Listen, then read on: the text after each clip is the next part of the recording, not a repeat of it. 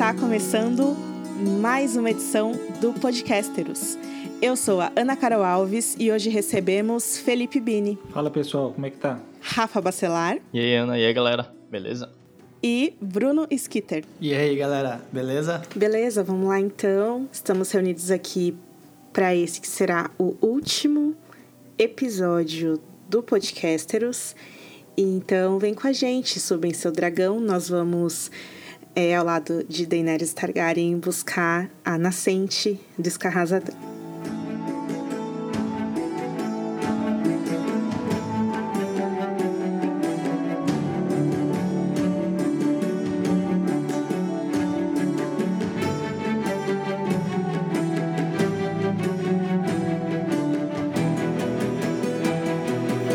capítulo da Daenerys, o último dela no livro, e o primeiro depois que a gente a vê fugindo com o Drogon da Arena de Dasnak. No início desse capítulo, a gente vê a Dani descendo de uma colina pedregosa, esse lugar que ela batizou de Pedra do Dragão, e é ali que o Drogon fez o covil dele, no meio do Mar do Traque, no meio do Mar de Grama, que é onde eles estão agora, a gente descobre que é onde eles estão agora. E percorrendo os pensamentos dela, a gente descobre que por dias e dias e dias ela tem vivido ao lado do filho dela, do Drogon, e que está sendo muito, muito, muito difícil.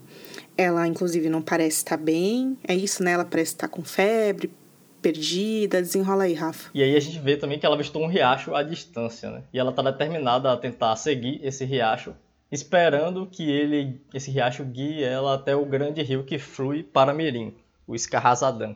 Ela fala que todos os córregos, riachos e rios daquela parte do mundo eles são vassalos do Escarrazadã e que o Escarrazadã vai eventualmente levar ela para a cidade ou levar ela até os seus, o seu resgate, né? alguém que esteja procurando por ela. Enquanto ela caminha, a mente dela divaga muito, né? Ela se lembra da primeira jornada dela pela grama, como parte do Calazar de Drogo. Se lembra da famosa Casa da Porta Vermelha também. Se lembra como que o Calazar do Drogo se separou depois da morte dele, né? Que os, os copeiros de sangue do Drogo, Pono, Jaco e o Mago, eles, eles foram embora, levando uma parte do Calazar, cada um deles levando uma parte do Calazar consigo. E depois disso ela se lembra da Arena de Mirim, de como ela subiu em Drogo, aproveitou o voo ela não conseguiu controlar o Drogon, embora ela tenha tentado de todas as maneiras fazer ele levar ela de volta para Mirin, de volta é, para casa. E ali ela ficou com fome, exposta às noites frias, caminhando pelo Mar do Traque sozinha. Como a natureza dele era difícil de ser controlada, né? Mesmo ela estando ali em cima dele, tá? É, ela anseia por um resgate, imaginando que o Dario vai vir buscar ela, né? Ela tá convencida de que os Inhucaítas já estão voltando para casa, honrando a paz que foi estabelecida antes dela sair de Mirim. E ela acha que o Dario está seguro, né? não sabe que ele ainda está como refém dos caras. Quando anoitece, ela faz uma caminha com os pedaços de grama nas ruínas antigas de uma vila que ela encontra ali no meio do Madotrak. E aí, enquanto ela está ali adormecendo, ela se pergunta, né, quem foi que tentou envenenar ela? Se foi o Risdar o Cabeça Raspada ou a Graça Verde. E aí, quando ela dorme, ela tem uma visão da, da Kite conversando com ela pelas estrelas, lembrando quem ela realmente é, né? A Kite começa a falar aquelas frases que ela sempre fala, de, nesses sonhos da Daenerys e tal, nesses devaneios. Para ir para o norte, você deve ir para o sul. Para alcançar o oeste, você deve ir para leste. Para ir adiante, você precisa ir para trás. Para tocar a luz, você precisa passar sob a sombra. E aí ela.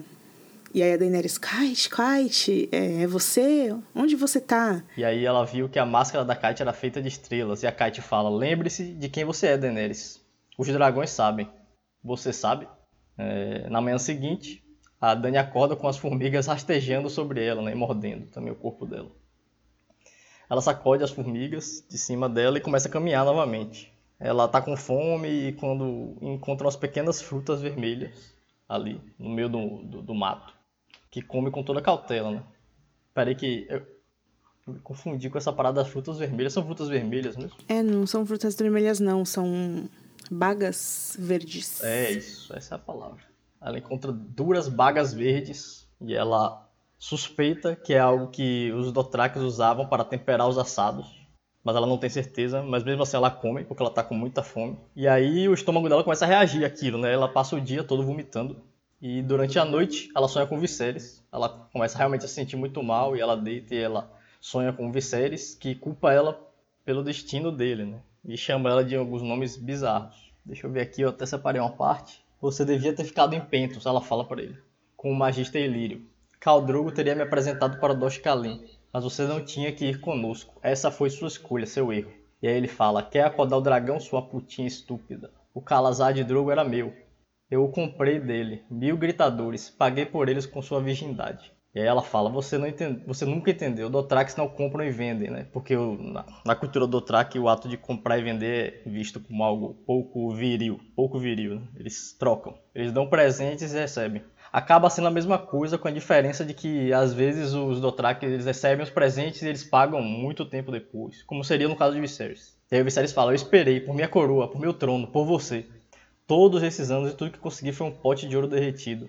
Por que deram os ovos de dragão para você? Eles deveriam ter sido meus. Se eu tivesse um dragão, teria ensinado o mundo o significado do nosso lema. E aí ele começa a rir e a mandíbula dele cai do rosto, soltando fumaça e sangue e ouro derretido escorrem pela sua boca. Que maravilha. Tem uma parte desse diálogo também que ele fala que ela deveria ter casado com ele, etc. Ter dado filhos com cabelos prateados e olhos de cor púrpura, para manter o sangue do dragão puro. Depois que acaba esse sonho, né, Daenerys acorda esse pesadelo aí.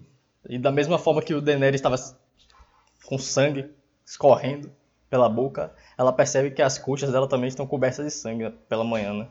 É, ela se sente tonta, sem saber se é o sangue de lua dela. Mas aí ela continua sua jornada independente disso, né? Ali passando mal, com febre, quase caindo várias vezes, com o pé na lama.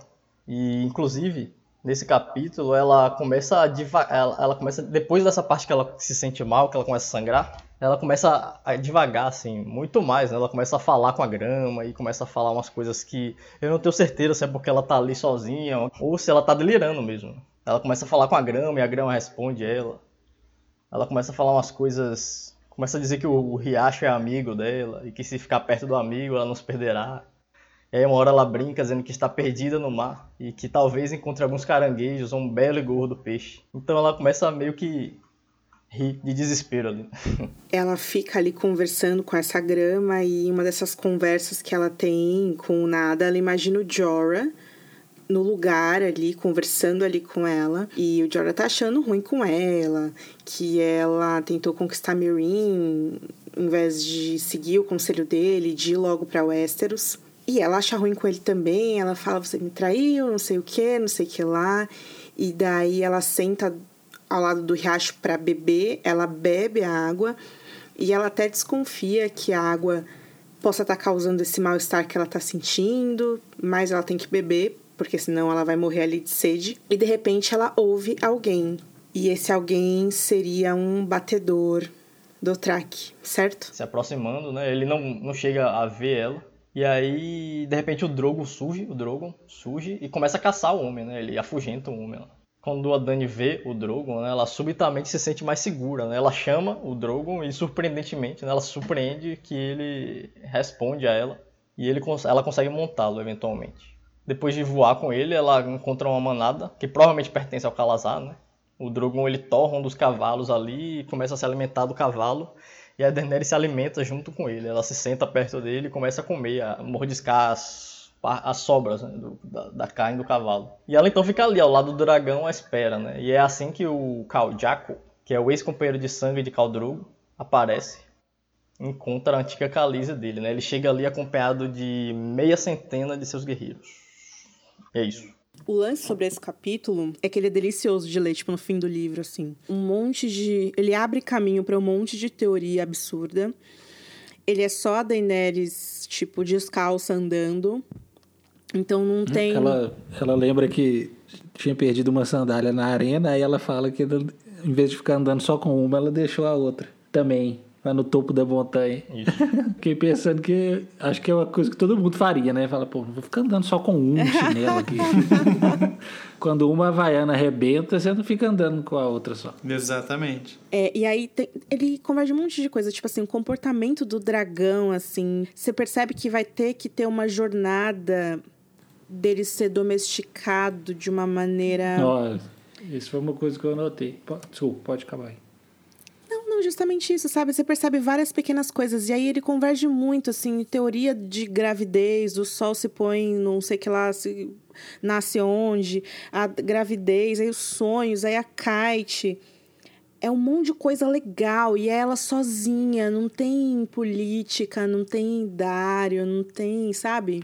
É um respiro delicioso para um final de livro esse capítulo. Mas ele é um grande enigma, né? Também por todas essas questões. Essa parte do dragão aí que você comentou, eu achei interessante que o Martin faz questão, assim, de não fazer com que eles sejam só umas bestas descontroladas, assim, que servem para movimentar o enredo. Ele tenta retratar eles como se fossem animais de verdade mesmo, com com um instinto próprio. É, exato. Eu gosto do paralelo que ele faz com o cavalo, né? Que ela, ela comenta que é como aprender Sim. a cavalgar novamente. Enquanto ela espora de um lado no cavalo, ele sente dor e vai pro outro, no dragão é exatamente o contrário. Ela chicoteia do lado e ele, por instinto, ele vai pra esse lado, ao invés do contrário. No começo também, quando ele fala do ninho e tal, coisa que ele, a gente viu no outro capítulo do Quentin também, que eu não lembro qual dos dois que tinha feito uma tocazinha dentro do, do calabouço, né? Sim, sim. Ele, ele desenvolve um, um comporta, é, um comportamento natural que ele, que ele tem, ele, ele estabeleceu isso. Em vez de ser só um bicho mágico genérico que é incompreensível. Não, ele é razoavelmente compreensível. né? Igual um animal de verdade. A gente vai, né, aprende que- como que o animal se comporta, a gente vai aprendendo a lidar com ele também. É incrível. E coisas que são é, é, heranças genéticas de animais. Quem tem gato, cachorro pequeno, sabe do que eu tô falando. Tem coisas que gatos fazem que ninguém ensinou pra eles. Eles simplesmente sabem fazer, sabe? Cachorro também. É, é, é esse tipo de coisa que eu tô falando. né? Aham. Esse, esse negócio de fazer a tocazinha aí. Isso. Ele tentou estabelecer isso. Ele deve ter. É, ele, o Mate tem gato, né? Então E tartarugas. Sim, totalmente. sempre teve bichinho e tal. Então ele sabe como é que é ter animal e Tartaruga. Tartaruguinha. observar os hábitos deles e tudo mais. Será que a tartaruga tá no, no- na cabana? As tartarugas? Será? Tem um detalhe muito legal que é quando ela fala que o o covil ali do Drogon é, tem cheiro de queimado. Ele tem cheiro de queimado. Não é um cheiro gostoso, né? E isso dá, dá vida para esses aspectos imaginativos que no- na série de TV, por exemplo, a gente não tem, né? Agora, toda essa questão do voo, né? Que foi dis- discutido da exaustão por causa da série e tal. Mas tem esses detalhes que são fascinantes, assim. Como que você não queimou viva? Uhum. Como que você não se machucou? Ela tá machucada, ela tá queimada. Mas não tanto. Mas era pra estar mais, né? É. Ela fala também que os valerianos antigos usavam berrantes e ela não usou. Mas assim, isso diante de um capítulo que a gente viu aí no final do livro também, que tem um berrante em direção a ela, não é coincidência, né? Sim. Uhum.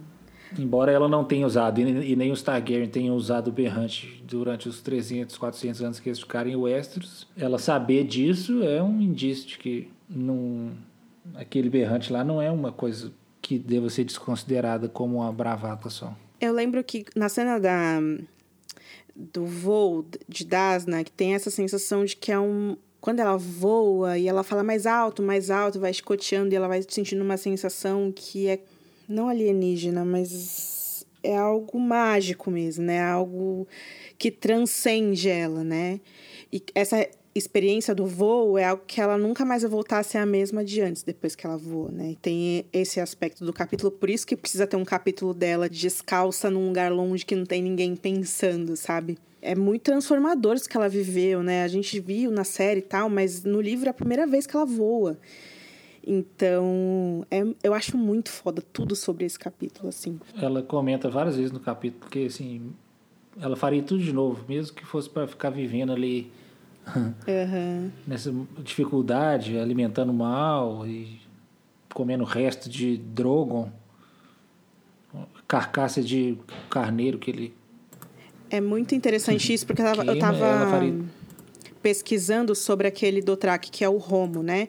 E ele, quando ele aparece pela primeira vez no capítulo, deixa eu só é o capítulo 16, que ele é o Daenerys 3.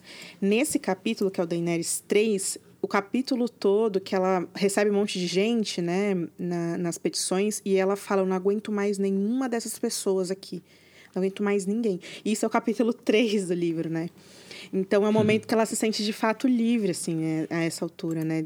Justamente né, com, com esse pensamento de que ela faria tudo de novo. É claro que ela faria tudo de novo, porque era ululante que ela queria literalmente voar dali. E no começo do capítulo ela ainda tá. É engraçado ver duas coisas que ela no começo do capítulo pensa e que no final já é outra coisa, né? Hum. Que ela inicia o capítulo achando que tá tudo em paz em Meereen, que os, os reféns já foram libertados a essa altura. Ela não tem noção nenhuma do, de como é que tá a situação lá na cidade, o caos que virou, né? Fornicação e companhia. Embriaguez e fornicação. é, mas quando fica de noite no capítulo, ela, a realidade meio que bate ali e ela já começa a pensar a situação. Pode estar bem precária lá. E mesma coisa com a noção dela de casa, né? Que ela fala, ah, minha casa é em Marine. E aí no final do capítulo ela. É um paralelo também com a caminhada da Cersei um pouco. Né? Ela ela começa a jornada dela ali, seguindo o riacho, toda esperançosa e tal, de que vai encontrar o resgate, mas aí no meio do caminho ela tropeça e começa a ter formiga e bagas verdes que ela come, começa a passar mal e tal. E aí ela, isso, aquilo começa a, a, mexer com o psicológico dela. Então, e ela, assim como a Cersei, tá sem cabelo também, ou sem parte do cabelo, não sei, porque queimou tem essa questão que se passaram dias a gente não sabe quanto tempo também, que confunde a mente mesmo, né? Mas é para as duas como se fosse um, um rito de, de passagem, vamos dizer. Tem uma hora que é engraçada que ela tenta fazer um chapéu pra ela, né? É a Dani na quarentena, fazendo do yourself. Ela tenta fazer um chapéu, mas não consegue, né? aí desiste. É que ela fala que, tipo, ah, eu devo estar usando as gramas erradas para fazer esse chapéu. Tipo, ela se acha tão foda que, tipo, não, não é que eu não sei, é que não é essa grama, sabe? Uhum. Geralmente nas histórias que a gente lê e assiste, o personagem não passa por mais de uma situação desse tipo, né?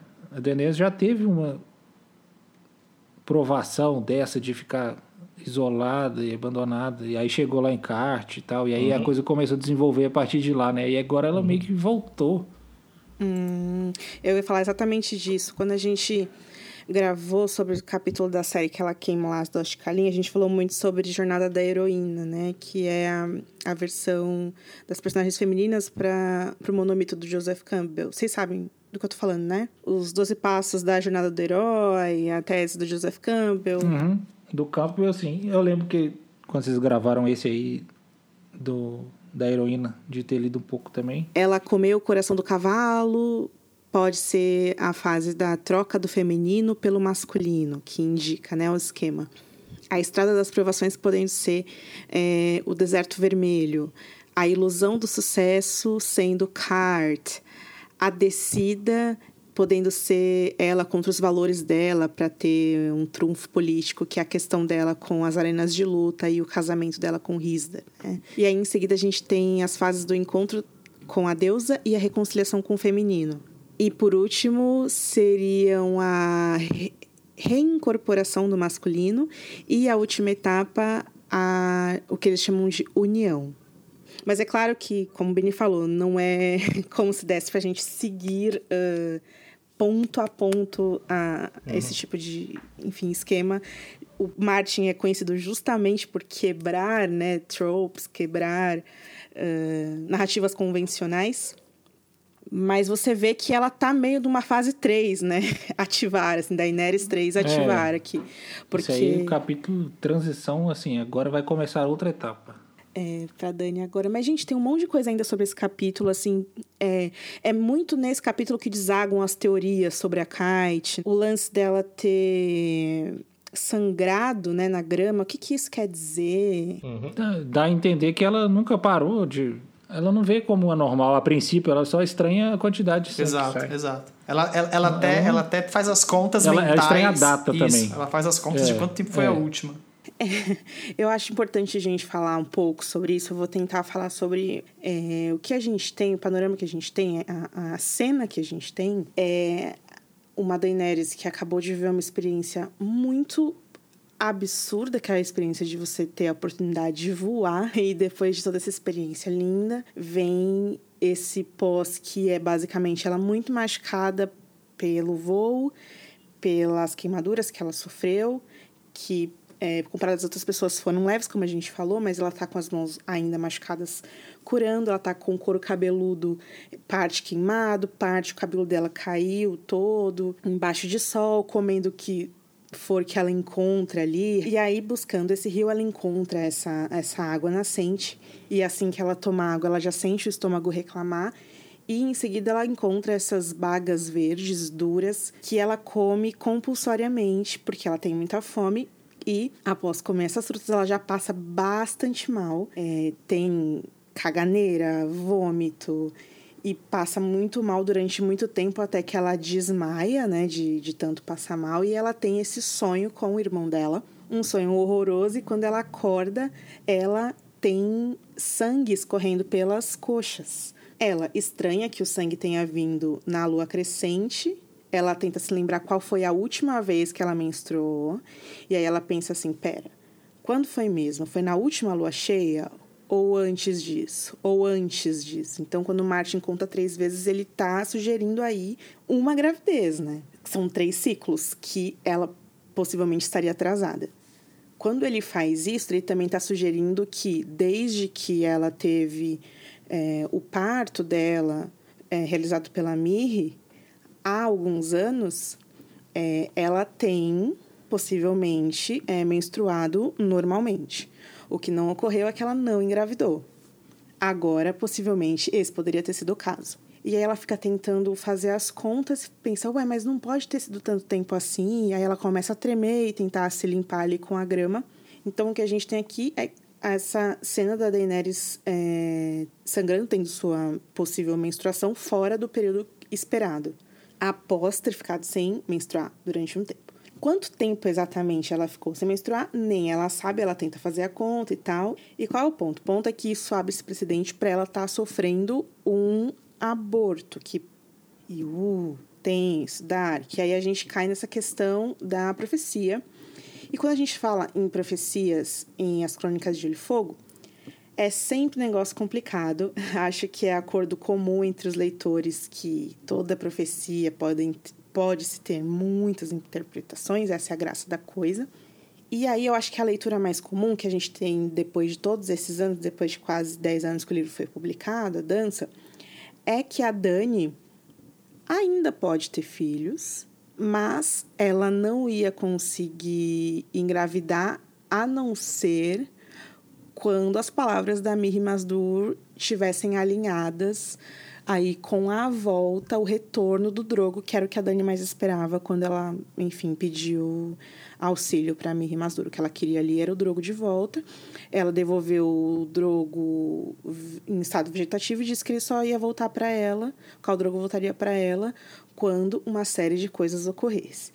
Quais seriam essas séries de coisas? Quando o Sol nascer no ocidente e se puser no oriente, quando os mares secarem e as montanhas forem sopradas pelo vento como folhas, quando seu ventre voltar a ganhar vida para dar à luz um filho vivo, então, e não antes, Drogo regressará. E aí também, depois de todos esses anos, eu acho que é o pensamento comum que nessa fala a Mirri não disse necessariamente que a Dani estaria infértil, ou o que seja. Ela só disse que quando o útero dela estivesse pronto para ganhar vida novamente, e também enquanto várias outras coisas ocorressem, o Drogo regressaria para ela. Então, nesse último período, ela poderia ter engravidado, o que pode ter sido o caso aqui, pode ter sido o caso dela estar é, abortando nessa cena.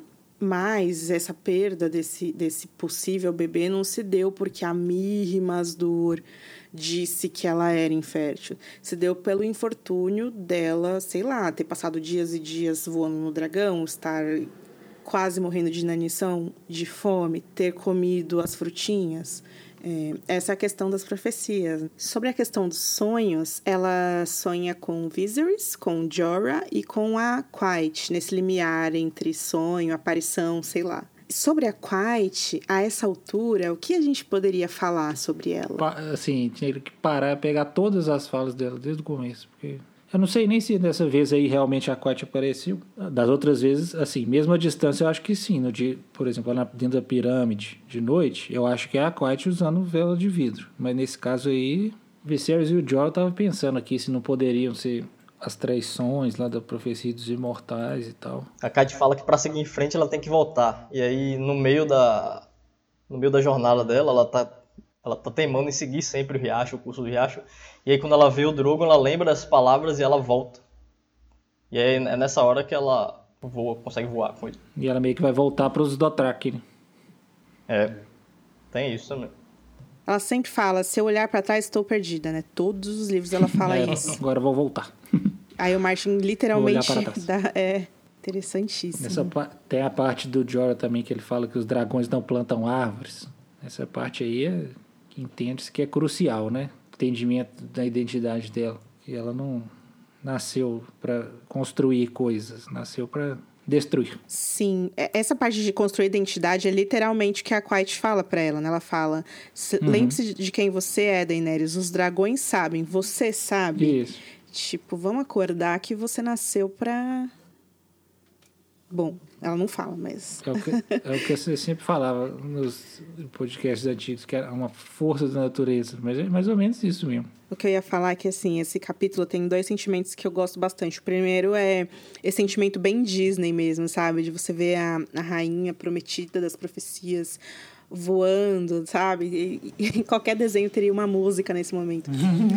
e tem um, um sentido de urgência, né? Tipo, não é pra gente se sentir confortável. E, e é por isso que incomoda um pouco também o capítulo. Porque o Barristan, a Missandei, o Verme Cinzento, um monte de libertos, tá todo mundo esperando ela voltar. Que ela fez o negócio na força bruta e a mão dela que segurava o negócio, né? E já não tava segurando muito bem. E sem ela, a cidade tá tipo, de pernas pro ar. Isso é uma coisa que é falada no capítulo do Barstan também. O Barstan meio que fala que ela é tipo a cola que mantém todo mundo junto. A única coisa que sustenta todas aquelas facções lá, guerreiro não sei qual e tal, é só ela. É totalmente que- aquela coisa do que o Varys fala de poder reside onde as pessoas acreditam que ele reside. Uma pessoa só é suficiente para mudar toda a situação política. Claro, não é uma pessoa qualquer. Tem um magnetismo total. É, cara. Mas também a, a situação que o Martin cria, né? Tipo, uma situação absurda, assim. Mas é, a retórica é muito interessante mesmo. O pessoal fica falando que ela poderia estar com a égua descorada, não tem essas teorias também? Tem, Tem. é, tem. Tem, porque ela, ela- chega um momento que ela duvida da origem lá do sangramento, né? Que ela fala que o sangue da lua dela não, é, não tem um fluxo tão intenso e tal. É muito foda porque cada uma dessas teori- teorias vem uma outra camada de teoria. Tipo assim, ah, não, ela tá com a égua descorada. Aí alguém responde, não, mas Targaryens não adoecem. Aí fica lá, não, mas ela pode ficar grávida ou não? Ah, mas a Quiet nunca falou que ela não vai ter outro filho. Ela falou que quando acontecer tal coisa é que ela vai ter outro filho. Quando que o Drogo vai voltar quando ela tiver outro filho. E aí o sol se pôs, porque Quentin Martin Quentin. morreu. Então, a gente... Mas essa do, da égua aí eu não concordo muito não, porque tem muito tempo que ela já tá aí. É. E ela fica lembrando ali, né? Que emagreceu bastante e tal. Que o cabelo já tá crescendo.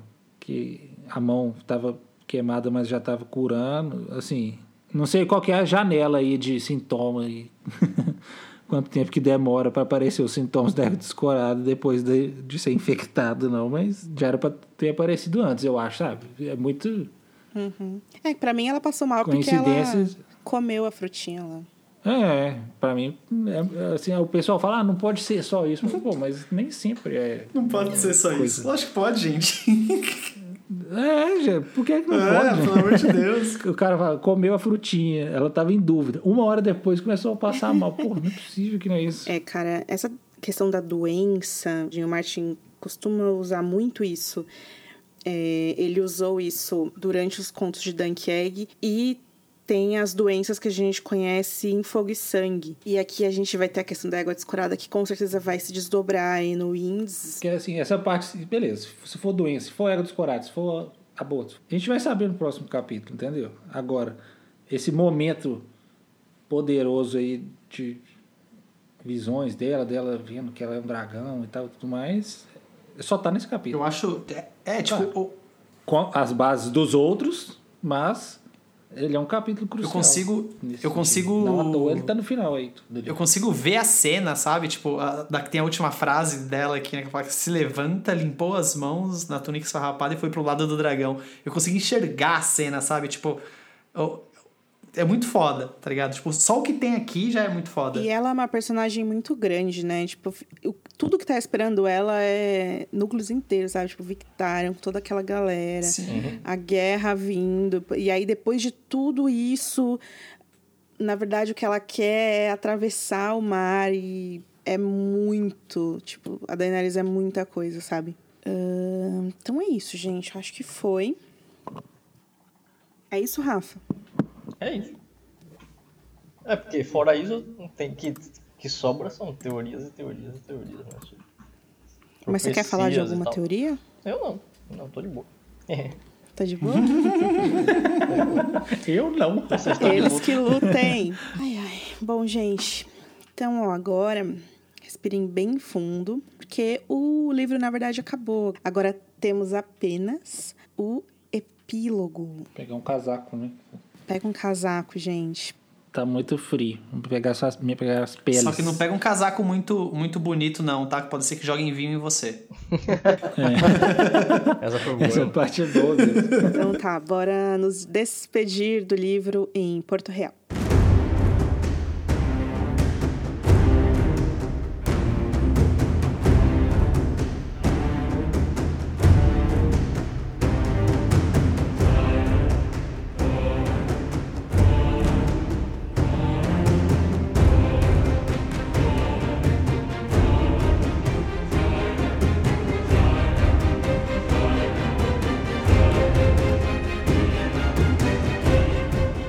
Chegamos ao epílogo do livro. É um epílogo do tio Kevin, que nesse capítulo aqui já não é mais o tio Kevin, porque ele é o ponto de vista.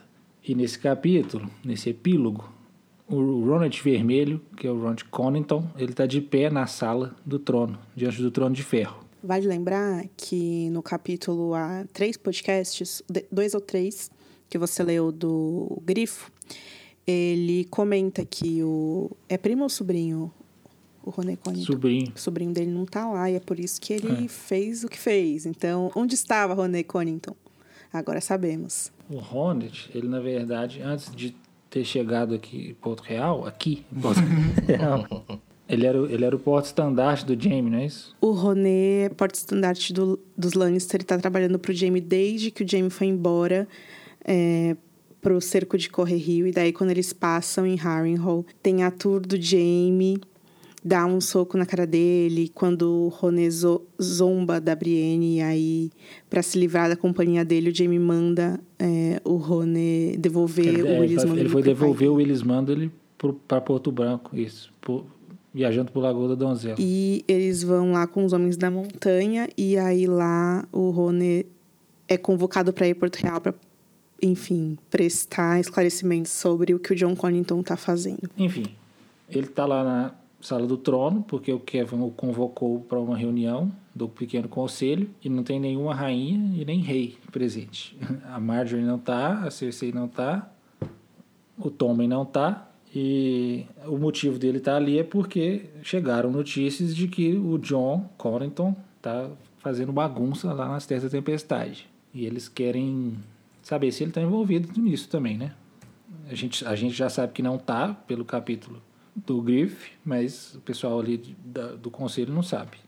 Então o Ronet insiste que é leal ao Tommen e que não está envolvido com quem quer que se diz ser o, John, o tio dele, que é o John Compton, porque nem isso eles sabem se é verdade. Porque para todos os efeitos o John morreu há muito tempo, né? As notícias que eles têm é de que eles montaram o John Compton e o pretendente Targaryen montaram um acampamento com a Companhia Dourada na Terra da Tempestade, atacaram várias cidades e vilas e agora estão marchando para Ponta Tempestade. E o Ronet pede para provar a lealdade dele em batalha, mas o Mace Tyrell, que agora é mão do rei, recusa essa oferta. O Kevin, que é o regente, dispensa o Ronet, vai mantê-lo confinado nos seus aposentos lá. Eles não confiam nele e nem na promessa de que ele é leal. O Randil comenta que os homens com quem o Ronet veio eram os homens do, do Gregor Clegane, péssimos homens, que só dão trabalho. Eles mesmos percebem que o Jamie mandou eles com o Ronet para não ter que ficar lidando com eles, porque são inconvenientes. E eles pensam em mandar esses caras todos para a muralha. Mas o Kevin propõe colocá-los nos mantos dourados. E aí o Kevin, na verdade, está achando que os Tyrell estão tentando impedir que os homens Lannister, o pessoal das Terras do Oeste, ocupem posições importantes dentro da cidade. Ele percebe por que, que a Cersei tinha tanto ressentimento e como é que posso falar o sentimento que ela tinha em relação aos Tyrell? Ela, ela era desconfiada, né? Tipo, é, ah. desconfiança, uma vontade, ela, porque ela, ela, ele percebe que tudo que ele oferece para os Tyrell, por, por mês principalmente, ele quer mais. Ele sempre quer mais. Mas que ele, ele sabe que não pode se opor abertamente a eles.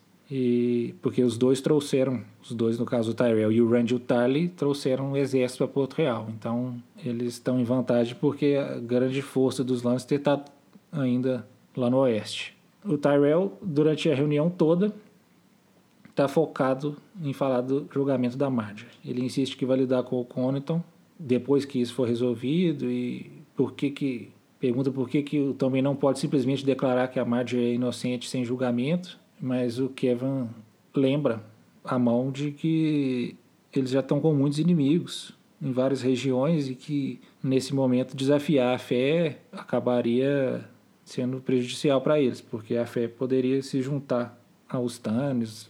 Provavelmente Stannis não, porque Relore, etc.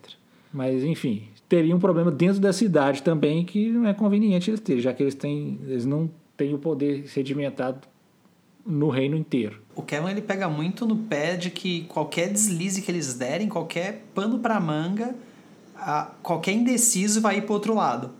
Né? Tipo, e ele fala isso mais de uma vez no capítulo, e eu acho isso muito da hora. Que, tipo, ele presta muita atenção. O cara é, não é à toa que viveu a vida inteira como timing, né?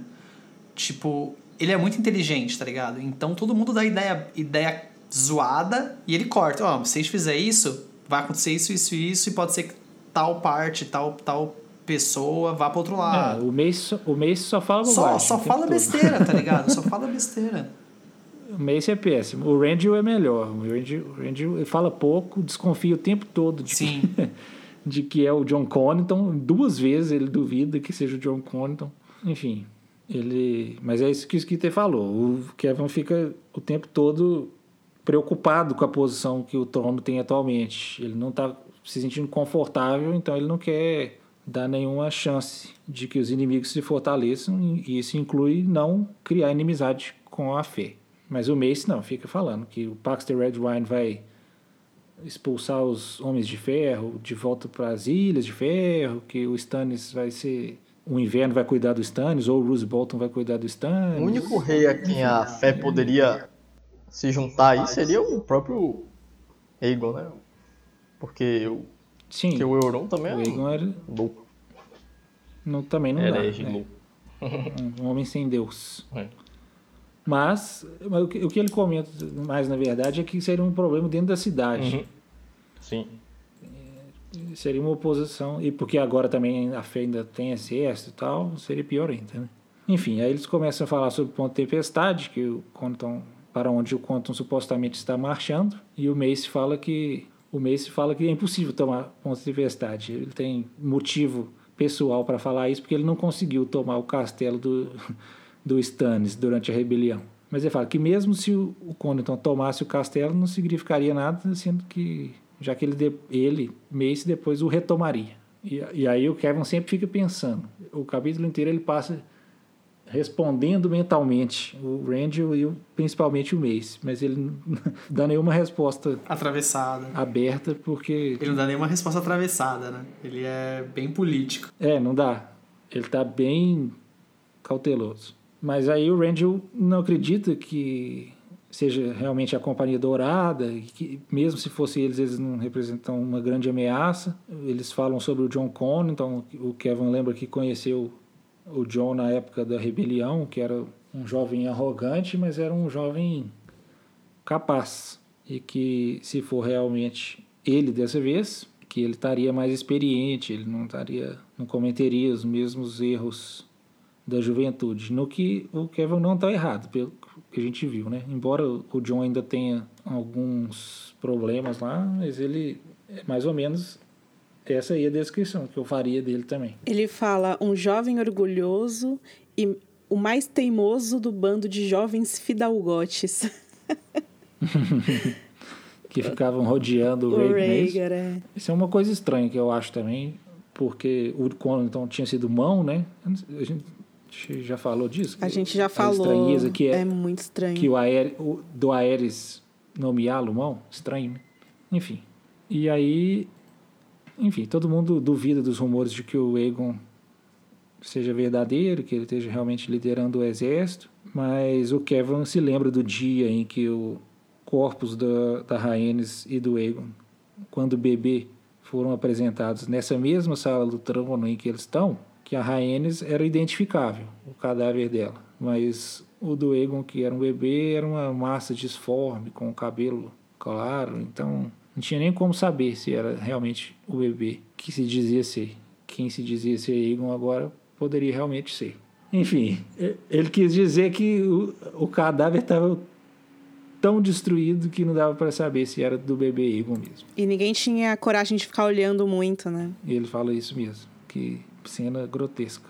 O Parcelo comenta sobre a Daenerys, os rumores de que ela está lá no leste, rainha de Meereen e que tem dragões. O Aicel não desconsidera os rumores sobre os dragões, ele fala que eles são numerosos demais para serem desconsiderados. O que eu amo dessa parte, Bini, é que eles colocam o tema da Daenerys e aí o, o Mace Tyrell fala aquela lá é tão doida quanto o pai. E aí, num desses uhum. momentos em que o Kevin pensa, mas não fala, ele fala, é o mesmo pai que você apoiou até o fim, né? Tipo, agora é o doido. Até o fim e ainda mais. É. conveniência total nas posições do mês, né? Mas eles acabam desconsiderando um pouco a ameaça imediata da Daenerys e eles acham que eles têm que lidar com a ameaça na certa tempestade primeiro para que justamente quando a Daenerys, se a Daenerys resolver vir para Westeros, ela não se junte a esse pretendente. E eles comentam que embora o jovem Griff tenha sua legitimidade questionada, a da Daenerys é inquestionável. Então, é melhor matar esse mal pela raiz. Eles presumem que eles vão se juntar. O parceiro sugere que eles comprem a Companhia Dourada, já que ela é uma companhia mercenária, né? Não sabendo que, na verdade, tem um outro laço aí. Na verdade, nem a gente, enquanto leitor, sabe muito bem qual que é o laço que a companhia tem com essa causa do jovem Griff e do Ilir e tudo mais, mas de qualquer forma essa ideia é descartada pelo Harry Swift, que é o mestre da moeda, e ele diz que o reino está quebrado, não tem nada, tem só rato dentro dos cofres. A Cersei rompeu com o Banco de Ferro, não tem como aumentar os impostos porque eles temem uma nova rebelião. E tentaram pegar empréstimo com Mir e não tiveram uma boa resposta. A possibilidade de reabastecer os cofres com a suposta riqueza que haveria em Pedra do Dragão após a ilha ter sido capturada pelo Loras também foram infrutíferos, porque não acharam nada lá. Enfim, o reino está quebrado. Eles sugerem até buscar empréstimo com os magistros em Pentos, mas que se não der, vai ter que ir para Bravos de novo. E o Harris fica meio indignado, falou: pô, mas não é culpa minha não, cara. O cara, o cara é muito. Não fui eu que fiz essa o merda, cara é não. muito corpo fora, né? Tipo, mano, isso é o mestre da moeda, velho. É, tipo, e totalmente. daí? Que, tá ligado? É, ué, não faz diferença entrou aí- nenhuma quem fez isso, velho. Graças a Deus que o Kevin dá um corte nele, porque eu já tava ficando desesperado, sabe? Tipo, eu falei, mano, pelo amor de Deus, alguém dá um tapa nesse cara, velho. É tudo agoniante essa Ah, é. reunião do O, conselho. que, o Kevin fala, você quer que eu, que eu fale pra Cersei ir lá no banco de ferro, então? Aí o cara, ah! o cara não consegue nem responder. Aí o Kevin tem até que salvar. E ele fala, não, eu tava zoando, cara. É agoniante, né? Tipo, os caras não sabem nada. Os caras não sabem se o Cornton é o Cornton, se a Companhia Dourada é a Companhia Dourada, se a Daenerys é a Daenerys. É muito doido que o livro acabe assim, né? Ninguém tem ideia de nada. E o cara, tipo assim, ah, a gente precisa de dinheiro. É, vai lá buscar pra gente, Harris deles. Por quê? Eu, tipo, cara, porque É. você. É isso, isso porque o Harris é sogro do Kevin. sogro? Ainda do tem Kevin. isso. Ah, é. Nessa hora aí, quase que ele fala assim: Eu só tô aqui porque eu sou seu sogro, mano. Não sei nada de. É, sei nada. Eu só trabalho aqui, né? Eu só não, trabalho cara. aqui, exatamente. Bom, mas aí é, a questão da discussão lá dentro do, do conselho volta sobre os julgamentos das rainhas. E o Kevin diz que a Cersei escolheu o julgamento por batalha e que o Robert Strong vai representá-la como campeão. E o Tyrell e o Tarly mostram que tem dúvidas sobre ele. O- tudo que o Kevin não faz nesse conselho, o Mace faz. O Kevin mantém tudo em silêncio, o Mace fala tudo que vem na cabeça dele. Fala, pô, esse- quem que é esse cara? Ele é cavaleiro mesmo? Enfim, eles já desconfiam que tem alguma coisa estranha sobre o Robert Strong, porque ele não respira, não come, não faz nada. É uma coisa até que eu acho um pouco estranha no, no capítulo, que o Kevin fala assim, a gente não sabe nem se ele tá vivo. É. E ele acha isso a coisa mais normal do mundo. Pô, como assim, cara? Você mora em Porto Real, você não mora no...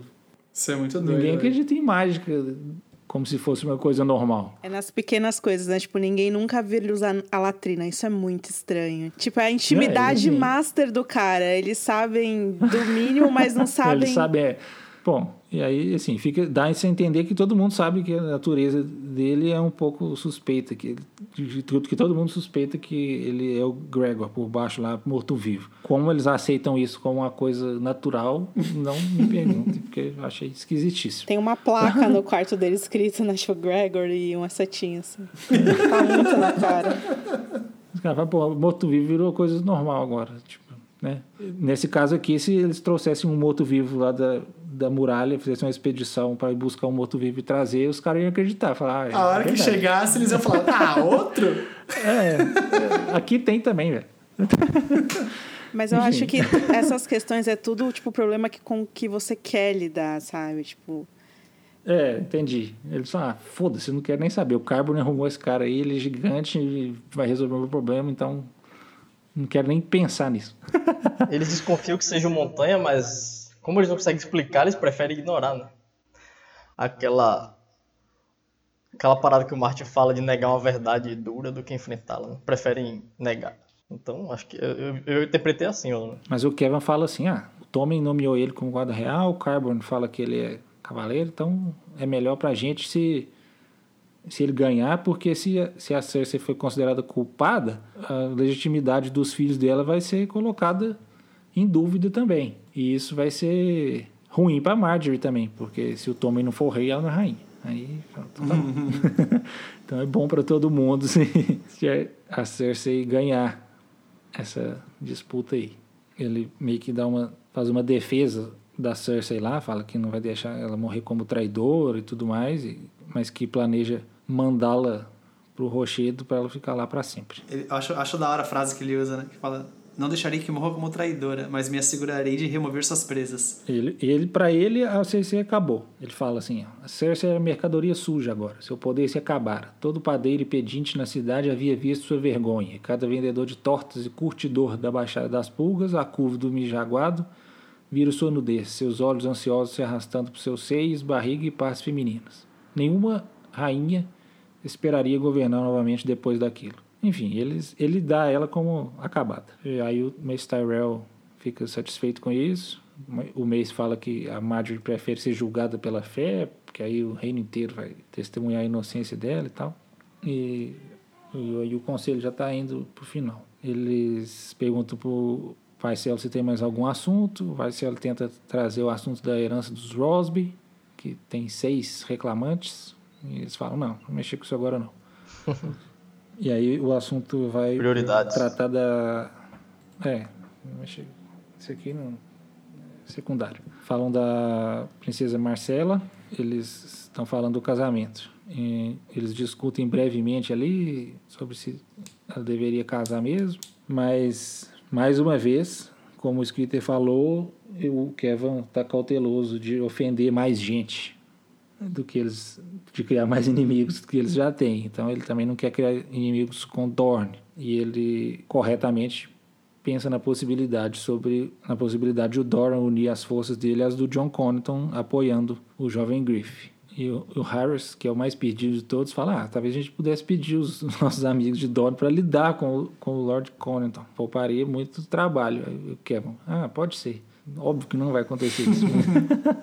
Aí acaba o conselho, fala, vamos embora. A gente vai se reunir depois do julgamento da Cersei, que é- vai ser bem breve. É, é doido isso, que as coisas não têm data, né? Tipo, é, para acontecer É, e a gente, não, sabe sabe. quanto tempo. É.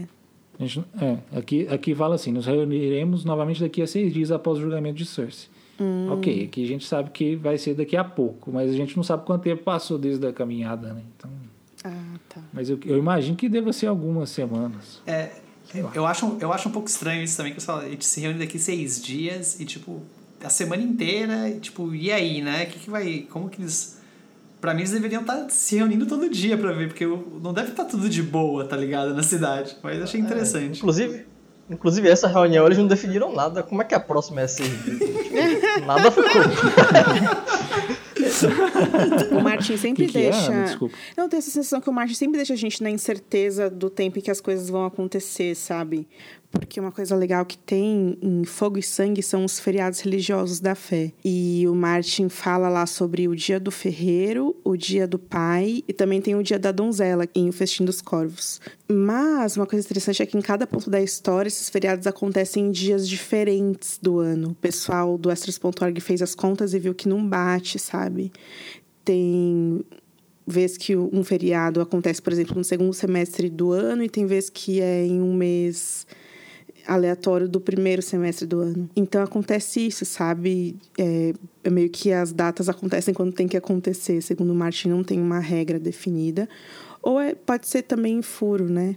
De lógica dentro da, da história. Aí no final da reunião eles saem, Tarly e o, e o saem juntos. O Kevin pensa que o Tarly, que é o verdadeiro perigo, que ele é mais astuto, ótimo soldado e tudo mais, pensa como é que eles poderiam ganhar o Tarly pro lado deles. E aí ele fica junto com o Paisel e com o Harris, que é a facção Lannister, dentro do conselho. Tanto o Paisel quanto o Harris pedem guardas, e aí ele sugere, ah, então vocês contratam aí os caras do Montanha pra vocês. Que na verdade o Paisel tá com medo de ser morto pelo Mace, de alguma forma, porque ele falou a questão do chá da lua, que a Marjorie teria tomado e porque a Cersei mandou, então ele tem medo de que o Mace faça alguma coisa com ele. E aí o Kevin pensa que o Paisel não seria o único membro do conselho que o Mace gostaria de substituir. Ele já tinha um nome para tesoureiro em mente também, mas o Kevin já pensa que está em desvantagem, porque o Harris e o Paisel estavam do lado dele, mas o Tarly era juramentado a Jardim de Cima, logo fiel ao Mace, pelo menos em tese, até porque ele só entrou no conselho porque o Mace é mão. O Paxter Redwine, que é o almirante mestre dos navios, também é da Campina. E ele pensa que agora haveria mais uma nova voz dentro do conselho, que ele não sabe que, como é que seria, que é a Lady Nim, a Nymeria, filha do Oberyn. Na verdade, o Kevin não tinha nem contado pro Mace que ela viria fazer parte do conselho ainda. Que ele sabia que, que ele não ia ficar satisfeito. E ele, e ele sente saudade do Mindinho, que o Mindinho é de quem eles precisavam, porque ele fazia surgir os dragões do ar. Ele aparecia com dragão. Dragão no sentido de moeda, né? E aí eles saem juntos, tá tudo muito frio e tal. O Kevin fala que é melhor o Harris ir para Bravos. E aí é aquilo que a gente falou, que ele fica evadindo o tempo todo, falando, ah, não, não, não fui eu que fiz isso. E aí o Kevin fala, então tem que mandar a Cersei para lá. E aí o Harris. Sir Harris piscou. Sua graça, isso, isso. Sir Kevin o salvou. Era uma brincadeira. Uma péssima brincadeira. Vai encontre uma fogueira quente. Pretendo fazer o mesmo. E aí ele começa a cruzar o pátio. Ele sai andando na neve, fica pensando em vários problemas do reino. Ele pensa que, que precisa de arrumar novos cavaleiros para a guarda real, porque ela está desfalcada, porque em Porto Real só tem o Mary Trent, o Boros. Ô Bini, essa é uma boa oportunidade para a gente falar sobre aquele lance do... É, em uma versão da escrita do Martin, o Harry ficava vivo e o Balon Swan... Não tinha isso que você estava falando essa semana? É uma, é uma versão parcial do Festim dos Corvos, que o Martin escreveu, eu acho que é de 2003, que o Hélio Garcia revelou aí, deve ter uns um mês, dois meses, não sei. Ele falou que nessa versão o Aris Oakhart não morreria e que o Boros morreria doente no final do, do livro. E aí o que se entende disso aí é que seria para abrir uma vaga na Guarda Real para o Robert Strong entrar. Mas aqui no livro, o que aconteceu? O Ares morreu no outro livro, né, no festim, mas o Boros continua doente. Nesse capítulo aí ainda há menção dele tá com aparência ruim, tudo mais. Então, isso significa que ele vai morrer no Winds também? Talvez. Talvez o plano do Kevin. O Kevin aqui ele reflete assim: ah, os votos da Guarda Real são para sempre, mas isso não impediu o Joffrey de dispensar o Barstan Selmy para colocar o cão de caça na, na Guarda Real. Então já tem um precedente que eu posso usar. É, eu acho que o Martin quis deixar essa porta aberta para aproveitar mesmo, substituir o Boros futuramente. Para mim já, já tá morto. É. Né? Talvez no, o Kevin. Bom, ele não vai porque vai morrer no final do capítulo, mas. ele nem precisaria de usar esse precedente aí de dispensa, porque o Boros morreria por doença aí. E ainda essa morte dele, especulando aqui, né? Como ele é provador lá do rei, ainda, tipo, causaria ainda mais é, tensão entre os, a galera lá no castelo, né? Porque, tipo, ele é provador do rei, se ele morrer, mano. E será que seria o Varys envenenando ele também? Uma possibilidade, possibilidade. né? Pra criar mais distúrbio ali, Isso. criar mais confusão. Tem, tem Dornês chegando aí, sei lá. É, que são os caras do veneno, né? Uhum. Vocês estão ah. parecendo o Rizer, falando que tudo é o Dornês.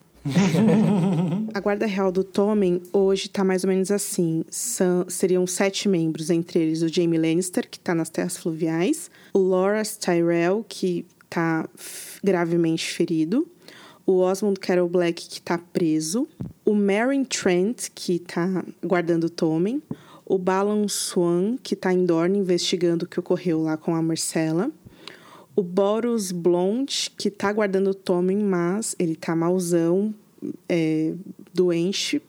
Tem gente que acha que ele tá sendo envenenado, enfim, não sabemos. E o último membro seria o Arizol Cart, que tá morto. Então a Ordem da Guarda Real realmente tá muito desfalcada e basicamente inexistente a essa altura. Kevin vai para os aposentos dele por um momento, para ficar quentinho lá, porque tá muito frio. Ele pensa em, até em colocar o Lancel na Guarda Real. Eu não sei porque que ele acha que o Lancel seria um bom nome para a Guarda Real. Por que, que ele acha que o Harry Swift seria um bom. É, sei lá. Nepotismo. Não, mas assim, esse aí pelo menos é alguém que tem que é do lado dele ali, do conselho, pelo menos em número. Agora o Lance é um péssimo guarda real. O cara. aí ele começa a lembrar de como que a Cersei, quando ela era jovem, era encantadora e doce e tudo mais. Aí tem um momento meio Barstan aqui. Ah, se o Aerys tivesse aceitado a oferta do Tywin de casar o Rhaegar com a Cersei, o Rhaegar nunca teria olhado para Lyanna, e aí muitos mortos agora estariam vivos, e não sei o quê. Mas não foi isso que aconteceu, e Cersei tinha virado péssima pessoa, e se teria corrompido o Tommen também, como fez com o Joffrey, então as coisas estavam melhores com ela presa mesmo, o Tywin entenderia e tudo mais. Mas mesmo assim, ele vai lá falar com ela, ele vai encontrá-la. E aí o Kevin vai para as câmaras da Cersei e ele janta com ela e com o Tommen.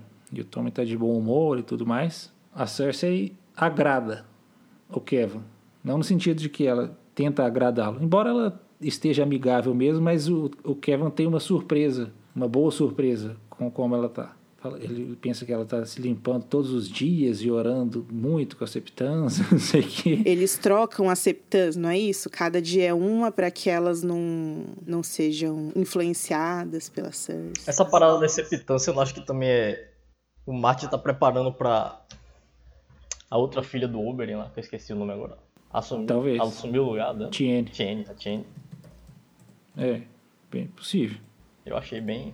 Sir Kevin se lembrava da garota que fora, tão cheia de vida e travessuras. E quando florescera, ah, teria havido donzela mais doce de se olhar? O. Kevin tá, muito, tá muito mimoso nessa, nessa parte. Ele olha pro Tommy também uma parte ele fala, oh, ele é tão doce. É um menino doce. É, o Kevin é o tiozão mesmo, né? Tipo, Sim. é o tiozão oficial de todos os tios. Ele comenta também que ela tá com uma aparência, com as vestimentas assim de meio que matrona, abotoada até o pescoço e cobrindo a cabeça com um capuz e tal. Ele pensa assim, ah, se fosse em outras épocas, mesmo careca, ela ia colocar a coroa em cima. ela ia ostentar a calvície dela, coisa que não tá fazendo agora. Ela tá mais recatada. É, eu li um. aquele Stephen Sassi, o review que ele faz dos capítulos e tal, e ele fala. É o que ele defende, né? Ele escreveu isso. Tem muito tempo, não sei se ele defenderia isso hoje. Mas que o Kevin, ele ajuda ela como ele pode, mas ele não ativamente impediu que isso acontecesse com ela. Entende o que eu quero dizer? Tipo, ele não ajudou ela a sair dessa situação. Porque ele não considerava ela É isso. Ah, sim, sim. Ele tava vendo, tipo, o que ela tava fazendo e tava vendo que tava ruim, saca? Tipo, ele encarou esse problema todo como uma oportunidade pra fazer isso, né? Pra mandar ela de volta e, e tomar as rédeas. Que se deixasse na mão dela, ela ia tacar fogo em tudo, sabe? Ele- an- antes dessa de ele encontrar com ela, ele fica refletindo consigo mesmo sobre ele ter uma certa culpa na situação dela ter chegado nisso ou não. E aí depois ele, ele conclui, não sei se ele está racionalizando ou não, mas ele conclui que ele não tem motivo para sentir culpa porque até o Tywin entenderia A isso. culpa é dela. É, o que ele, ele fala clara, ele fala com todas as letras aqui, pensa na verdade, né? Tipo, o que eu fiz foi pelo bem da casa Lannister. Tipo, ele tem certeza disso. Então ele, ele se E, e ele também.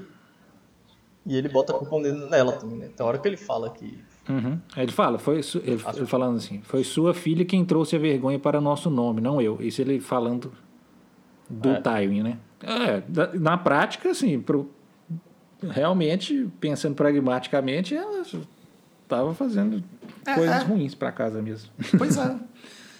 Pois é. o pois é. Tywin não aprovaria, dê certo. todo o ritual, toda coisa é, é muito interessante, assim, o jeito como, tipo assim, o Porto Real tem uma oposição agora, né? Tipo, que é a fé e eles estão ativamente, tipo, o Kevin tem que se importar com eles lá dentro e tem um outro jogo político que tem que ser feito com eles, é, coisas que ele tem que evitar, é todo um trampo a mais, assim, é muito, muito louco isso. E aí dá a autoestima do Kevin de achar que vai conseguir lidar com isso, né? sem perceber as coisas, as outras coisas que estão acontecendo ao redor dele, que a gente vai ver no, no fim. Enfim. Quem puxou o assunto da, da Tiene, ou Taine, foi o Rafa. É, eu acho que essa troca de septãs aí vai ser uma oportunidade, né? Pra Tiene se aproximar da Cersei de alguma maneira, porque a gente sabe que ela tá indo pra Porto Real, disfarçado. É, quando o capítulo. Qual é o capítulo do livro que alinha as timelines dos dois livros, Bini? É o momento em que a gente parou de ter capítulos do festim, talvez, né? Tem, não tem como, eu não sei nem se Se existe isso, existe né? fixo, né? Tem aí uma linha do tempo suposta aí que seria mais exata e mais precisa, eles fazem os cálculos tudo com as fases da lua e tudo mais, com todas as menções a tempo que tem, eles montam, né? Mas assim, eu não consideraria isso certo não, porque eu acho que o Martin quando escreve não chega nesse nível de detalhe, não. Eu acho que ele gosta de ter margem de de a coisa ser mais nebulosa para ele ter mais liberdade ali, sabe? Mas, mas deve ter algum momento ali que a coisa. Não, então, é... Porque a gente começou a fala- falar isso por causa que a gente queria entender quanto tempo que dem- teria demorado para a Tiene... O, o George fala Taine, eu lembro muito disso quando a atriz foi escalada. É... Quanto tempo demorou, né, para ela se disfarçar e andar pelas sombras e chegar em Porto Real? Se é que ela chegou. A Ari- Ariane pensa nisso num capítulo. Pensando, ah, acho que elas já devem estar chegando. Essa informação de que ela vai pra Porto do Real ela tá no dança no capítulo do Ariel Rotar. Ah, sim. É no capítulo do Ariel Rotar. Mas a chegada não, não se sabe, né? Ah, sim. Não, a chegada não. No capítulo Sentinela, é isso mesmo. A missão é para ela ganhar a confiança do, do Alto Pardal, né? Ela, ela não vai com a identidade dela abertamente, não, né? Igual a Nightmare vai. O trecho que ela foi enviada para Porto Real tá aqui comigo, se vocês quiserem que eu leia. É, sua mãe era uma septã. O Beri uma vez me disse que ela lia Estrela de Sete Pontas para você no berço. Quero você em Porto Real também, mas em outra colina. As espadas e as estrelas foram reformadas e este novo Alto Septão não é uma marionete como os outros. Tente se aproximar dele. E aí ela fala, por que não? O branco é a minha cor. Pareço tão pura. Que bandida, né? Ela mesma fala, eu pareço tão dura.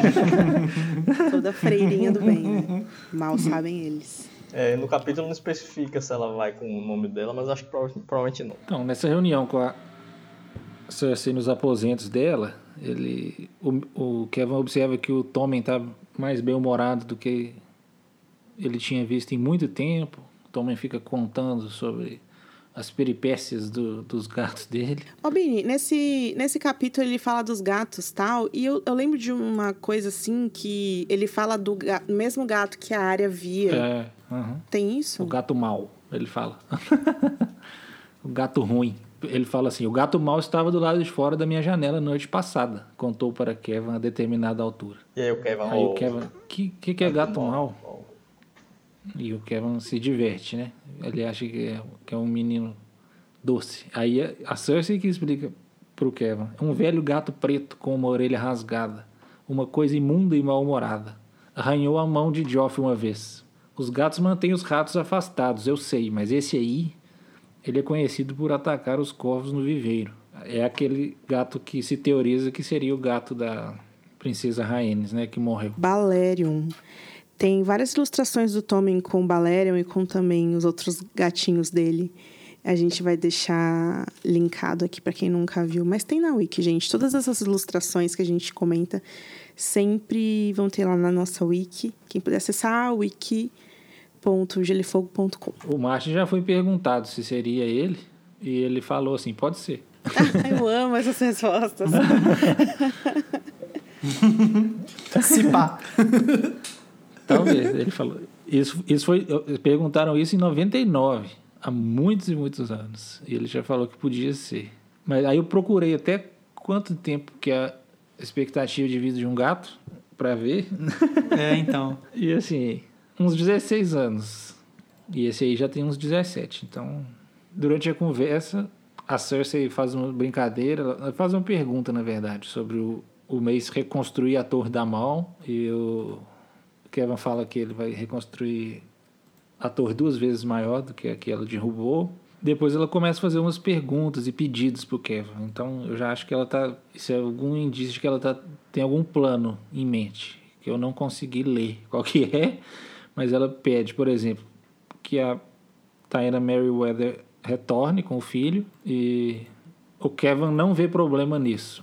O que me faz pensar que é um problema. É muito louco isso, porque essas coisas, na verdade, é, o prazo de validade delas é agora, né? Nossas coisas, nossos pensamentos em relação ao Kevin, porque. É, sim. Mas assim, uma coisa que, que não seria do interesse do Kevin se ele soubesse o que, que ela realmente tem em mente. Que eu nem sei especular, mas eu acho que ela tem alguma coisa. Ele fala assim: era um pedido modesto. Sr. Kevin não via nenhuma razão pela qual não pudesse ser concedido. Ele mesmo podia adotar o menino Merryweather, enquanto Lady Diana acompanhava Cersei de volta a Rocher do Castle. Nunca ia acontecer desse jeito.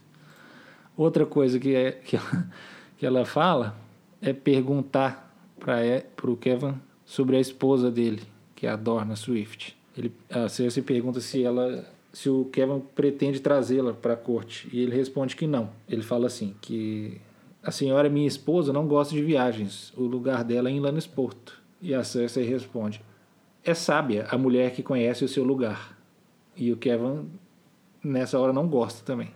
Então também acho que ela está querendo investigar alguma coisa. Não sei se ela está querendo dizer que o lugar dele é em Castle Rock, por exemplo, ou fazendo uma ironia com as intenções que ele tem de mandá-la, mandar a Cersei para lá, não sei. enfim, eu, essa conversa, essas perguntas, assim, essas partes que não são perseguidas, me deram a impressão de que ela já, já tem algum plano aí. Mesmo com o Kevin em cena, com, com ele fora, então aí vai ser outra coisa. então, o Kevin não tem notícia do Jamie nem do Tyrion. Ele que puxa o assunto de ela não perguntar sobre o Jamie e aí ela fala: "Você teve notícia dele?" E aí o Kevin: "Não". Uma coisa rapidinho que eu queria falar é que eu lembro de uma ouvinte do podcast que deixou um comentário esses dias sobre a Taena quando a gente publicou a parte 11 da leitura. Você lembra desse comentário é, muito dela? bom o comentário. Eu vou ler aqui Sim. rapidamente o comentário dela. Acabei de achar.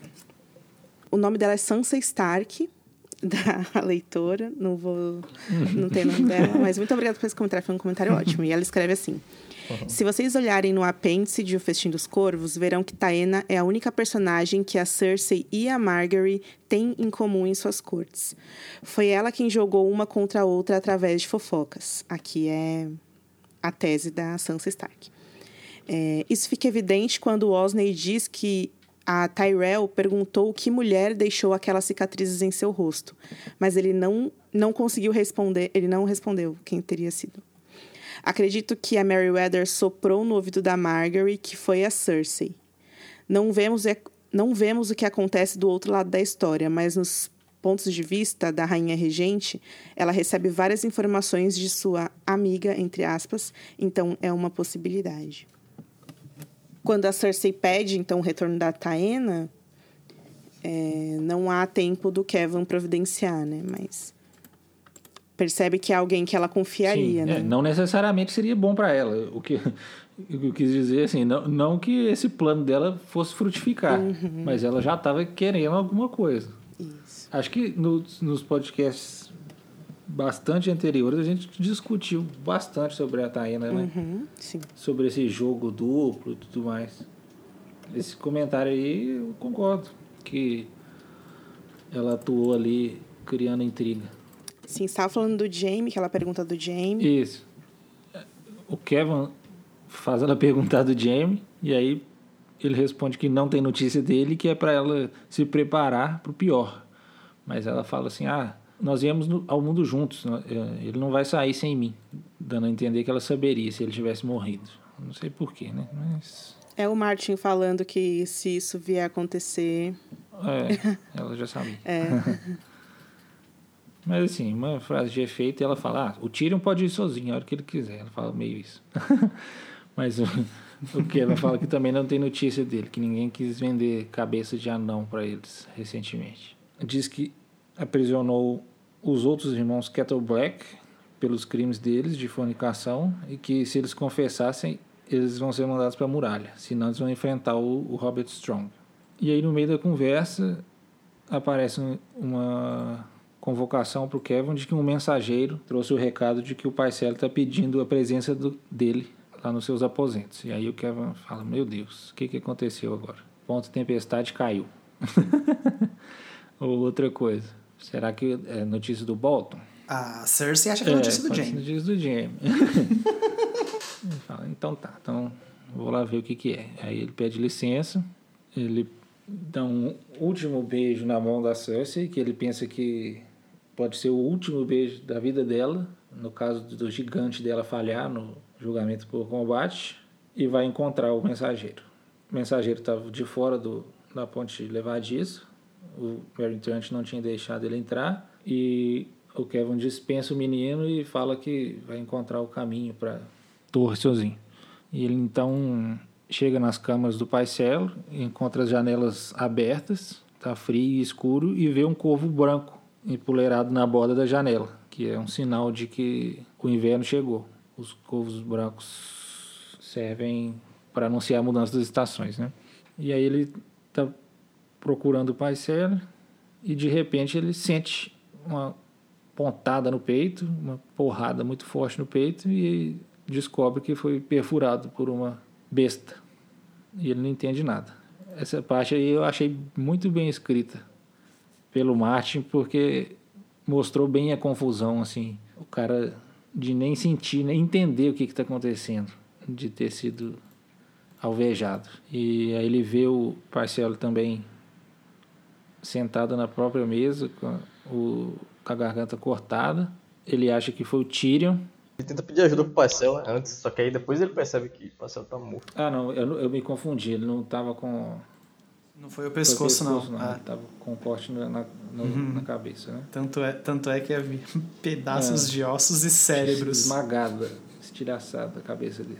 E aí o Kevin pensa, nossa, eu devia ter dado os guardas que ele pediu. Primeira coisa que ele pensa, hein? Muito, muito foda isso. Ele vê, ele pensa na besta e ele fala, aí ele já pensa, Tyrion? Onde que tá o Tyrion? Cadê você? E aí uma voz meio familiar responde, muito longe. E aí ele percebe que é o Varys. O Varys tem uma conversa super suave com ele.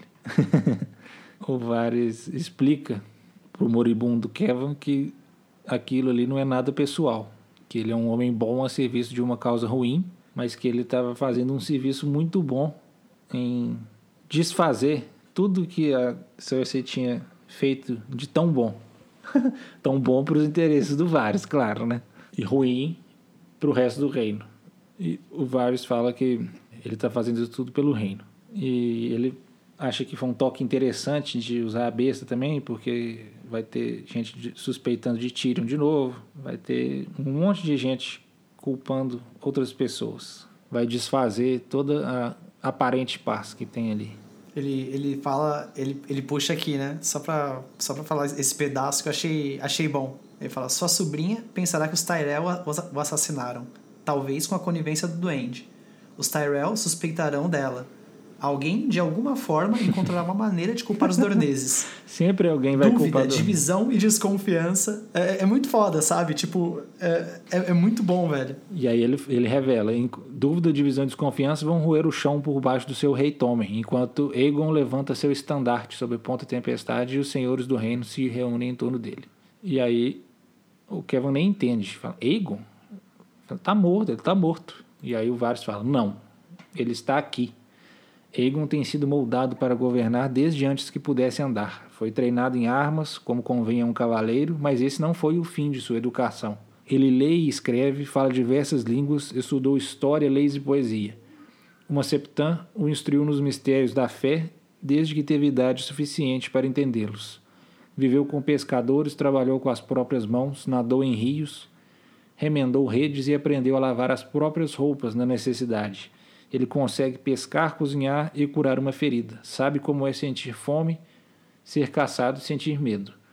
Tommen tem sido ensinado que a realeza é o direito dele. Aegon sabe que a realeza é seu dever, que um rei deve colocar seu povo em primeiro lugar e viver e governar para eles. E o Kevin tenta gritar, tenta chamar por ajuda, mas não consegue. Ele tá, tá morrendo mesmo. O Varys pede desculpa de novo, fala que sabe que ele está sofrendo e que ele está ali falando com uma velha tola. E ele fala, ah, vamos dar um fim nisso. E ele dá um assobiozinho e o Kevin começa a ver umas formas surgindo na escuridão, uma criança e depois a outra, cada uma delas com uma adaga na mão. São os passarinhos do Varys que vão terminar o serviço. E é isso aí, o filme. Seja ela. é isso aí que termina o livro. São crianças matando alguém, né? O que, que o Martin fez com a nossa cabeça? Tem um, uns- uma mudança, assim, como se o Martin é, tocasse interruptor quando ele recebe, ele recebe a mensagem do menino, né, que é um menino novinho, e ele fala que o menino tá vestido com roupas de inverno, todo empacotado, todo ridículo, né? E aí tem essa parte que o Kevin descreve que a Porto Real parece um lugar estranho, né? Porque parou de nevar e aí ele vê que cada fortaleza, cada torre tem os dentes congelados, né? Os caminhos que ele considerava familiares ali eh, já não tinham mais e agora estavam sob um, um lençol branco. É muito interessante, né? Porque tem ele tem essa percepção de que o mundo mudou agora que o, o frio chegou. Isso aí, ele, na hora que ele pensa nisso, ele fala do outono ainda. Ele não tinha nem visto que Ele não tinha visto. É. o, o corvo branco ainda. E ele, ele pensa, nossa, como que deve estar lá na muralha se Porto Real tá desse jeito? É, tem. De novo, a gente está falando bastante de ilustração, mas tem a ilustração dos passarinhos do Vares, né? Esse é o nome dele, do, do Donato Giancola. É, que é muito, muito impressionante, assim. que Ele coloca as crianças, ele- desenha, né, a, a, a fortaleza e as crianças escondidas, né, na, nas torres, dando bem essa dicotomia, né, de um lugar incrivelmente belo e rico e suntuoso e a pobreza, né, em que é. Estou vendo ali também que tem uma janelinha com um casal conversando, parece, né? Isso, e as crianças para simbolizar que estão vendo, ouvindo algum segredo. é, É o septo de Belo essa ilustração, não? Por causa das figuras que tem a mãe, tem o estranho. tem- Sim, verdade. Ah, é mesmo, é verdade. Rafa. E vocês viram que ali em cima tem uma criança correndo e tal. É, Foi a primeira que eu vi, a outra eu vi só depois. Senta- é, agachadinha ali. Então, é muito impressionante você acabar o livro com crianças matando Kevin, assim. Eu, eu não sei. Tem essa tradição do Martin matar, né? Os personagens que são prólogo e epílogo. A grande questão que tem aí nesse capítulo, para mim, é por que, que o Varys fala com o moribundo. Tanta coisa. É o clássico, né? Discurso do vilão. por que, que ele manda as crianças matarem o Kevin também? Se ele fez tanta questão de, de usar a besta, eu também não entendi isso. Sim, eu também não entendi isso. E sendo que o, a, o Parcial tinha sido morto de outra forma também. É, ele, na verdade, ele achou só legal ali. O importante é estar morto mesmo. Dramaticamente tá falando o Vares que vocês achavam que não conheciam, vocês realmente não conheciam. Tem. Eu não tô achando aqui no livro. Ah, aqui. Ele entra no- nos aposentos lá. É, e aí ele vê esse corvo claro, imenso. Era o maior corvo que Kevin Lannister já vira. E aí ele fala: ah, a neve soprada pelo vento dançava ao redor do corvo e a lua o pintava de prateado. Daí ele pensa: não, não prateado, branco, o pássaro é branco. É Ah. muito legal isso que o Martin faz. Tipo, o cara é, Muito. realizando, né, o que tá acontecendo. Nossa, que incrível. A cabeça dele não estava preparada para ver um corvo branco, né? Ela já está treinada para ver corvo preto sempre e ele já imagina que ele está sendo iluminado. Ele até, ele até fala, né? Quando, quando chega a mensagem, ele até pensa asas negras, palavras negras, palavras escuras, né? uma coisa assim. Que é o, o dito lá tradicional. Falar em mensagem, aquele mensageiro era um Little Bird. o mensageiro e a menininha que tá na porta da, dos aposentos, né? Ela aponta, né, para ele onde ele tem que ir. Tem isso dos passarinhos do Varis, alegadamente. Talvez é, ele ter mandado tirar a língua deles, né? Que são crianças que não falam. Uma outra coisa que eu queria falar sobre esse livro, sobre a questão de Ponta Tempestade, que tem... Esse livro, ele tem uma... A reunião, o conselho é uma re- reunião, embora muito engraçada e um pouco patética, né? Devido às circunstâncias dos presentes, é muito boa, assim, né? De informação, de ver como os caras trocam essas informações e como eles reagem às situações.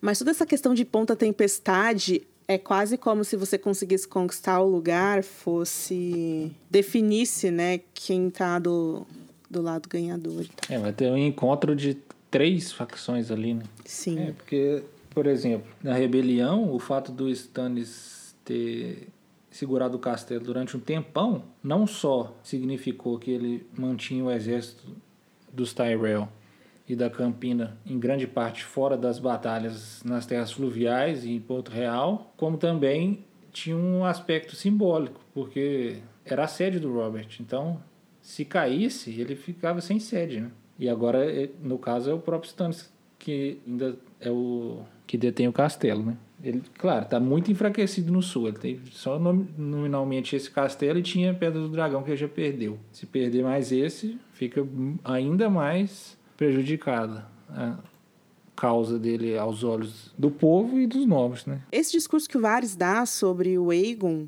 que é muito maravilhoso, né? Tipo, ele dá a letra geral de que esse menino foi feito para estar ali, né? Muito diferente dos outros, porque ele foi feito numa forminha especial, né, para estar onde ele tá. Pouco a gente pode falar ainda, né, sobre caráter e tal. É, mas eu não sei se a realidade corresponde ao que o Varys idealiza ali, não. Mas ele, de fato, tentou fazer ele meio sal da terra, assim, né?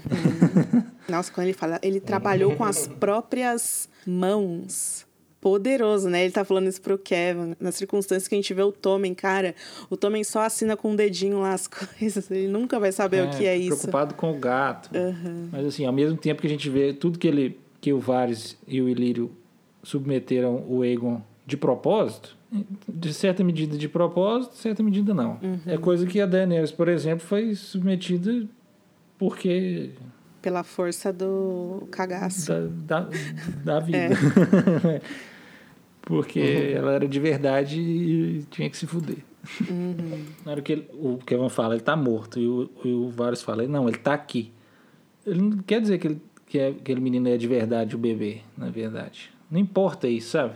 Eu acho que o Aegon representa aquele discurso... do- Uma ideia, é, né? o discurso do Varys, aquele é, famosíssimo lá com o Tyrion, que o poder reside onde os homens acreditam que ele reside. É isso que o Martin está tentando trabalhar com o Aegon. É verdade. O sangue real é importante mesmo. Se, se você tiver um cara que é todo treinado para governar, ao mesmo tempo. O que o Varys tenta fazer com o Aegon é ser tipo o Egg, né? Mais ou menos. O cara que teve contato com o povo, É o mas Streetwise, também, né? mas, mas também é educado.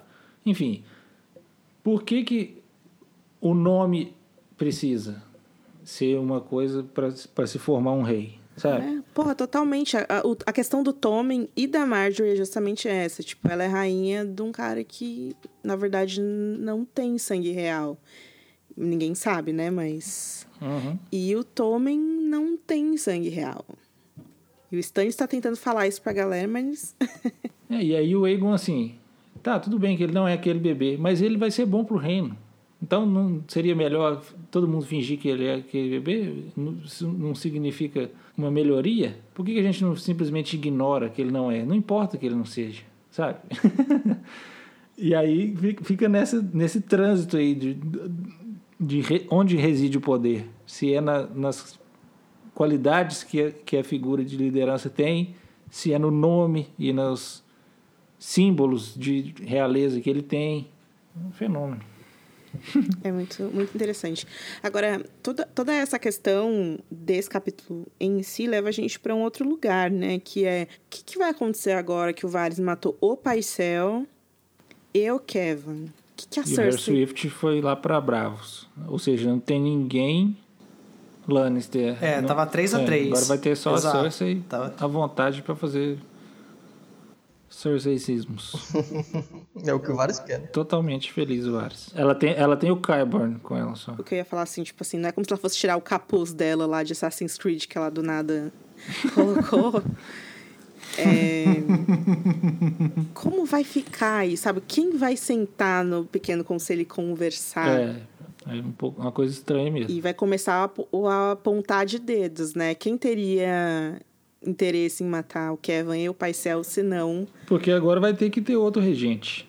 É, a- o, Uhum. o lance, o lance é a, é a desordem, né? Tipo, ele fez isso pra causar o tumulto. Eu acho que ele nem tá preocupado com. Quer dizer, obviamente que tá preocupado em, em, em, em vários pontos sobre quem vai sentar ou não, quem vai tomar as rédeas ou não. Mas o principal objetivo é o caos até isso, até isso assentar, sabe? Porque, tipo, é o momento ideal pro caos. É o momento que o, que o Aegon aí, entre aspas, ou o Aegon mesmo, sei lá, tanto faz, tá chegando. Sabe? É o momento ideal para ter esse caos. O Kevin tava deixando tudo muito estável, né? Tanto, tanto é. Então, tanto é que a gente passa o capítulo inteiro com o Kevin é, pisando em ovos com todo mundo, né? Tipo, não, não vamos deixar os dorneses chateados com a gente, não vamos deixar a fé chateadas com a gente. Com essa única ação, ele destruiu tudo isso, né? Sabe? Tipo, esse é o, acho que esse é o ponto, na real. Todo mundo fica chateado com todo mundo. É, exato, exato. Ele, ele, tipo, a ideia é ninguém mais ali vai confiar em ninguém mais e aí vai, vai desmoronar, tá ligado? E o julgamento é logo ali. É. Seis dias, né? Isso era uma coisa que eu não lembrava. Antes de fazer a releitura, eu não lembrava que era tão, Tão próximo. Provavelmente a Cersei vai ganhar e vai usar isso muito, né? É muito simbólico uma vitória ali. Tava pensando em todas aquelas teorias, ah, vai ter o combate da Cersei e aí vai ter Clegane Ball, não sei o quê. E eu já escrevi um texto inteiro falando porque que eu não acho que poderia ter Clegane Ball, falando de ah, como é que o Sandor vai ser encontrado lá em Ilha Quieta para virar o campeão da fé. E eu nem tinha tentado para esse fato de que seria dali a seis dias, ou seja, não tem nem tempo para isso acontecer. É, a série já deu isso pros fãs, deixa o livro quieto. Sim. Agora, esse sentido de urgência, como que vai começar esse livro, né? Porque pode haver a possibilidade de, devido às circunstâncias, o Alto Pardal falar, ah, vamos adiar para daqui a um mês, entendeu? Pode ser, é, tem isso também. O da Cersei. Sei lá, velho. Não- é- é, se bem que ela não tem como ela cancelar, porque provavelmente quem vai ser o regente agora é o Mace Tyrell, né, que é a mão. Mas tem como ser regente e irmão ao mesmo tempo? Nossa, a Cersei, não pode ser, ela é tipo. Ela é uma.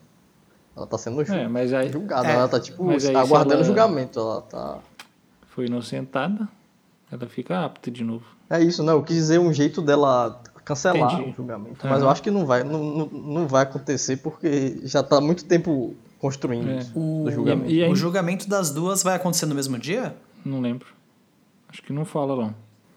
Eu acho que não tem essa informação. Mas né? assim, é bom pra ela também que tenha o julgamento e que ela ganhe, porque aí é um argumento fortíssimo. É, lógico. É melhor do lógico. que cancelado, melhor do que fugir, assim, do da resposta pro mundo. né? A série da HBO, ela sugere que o Tommen teria esse final bem trágico, né?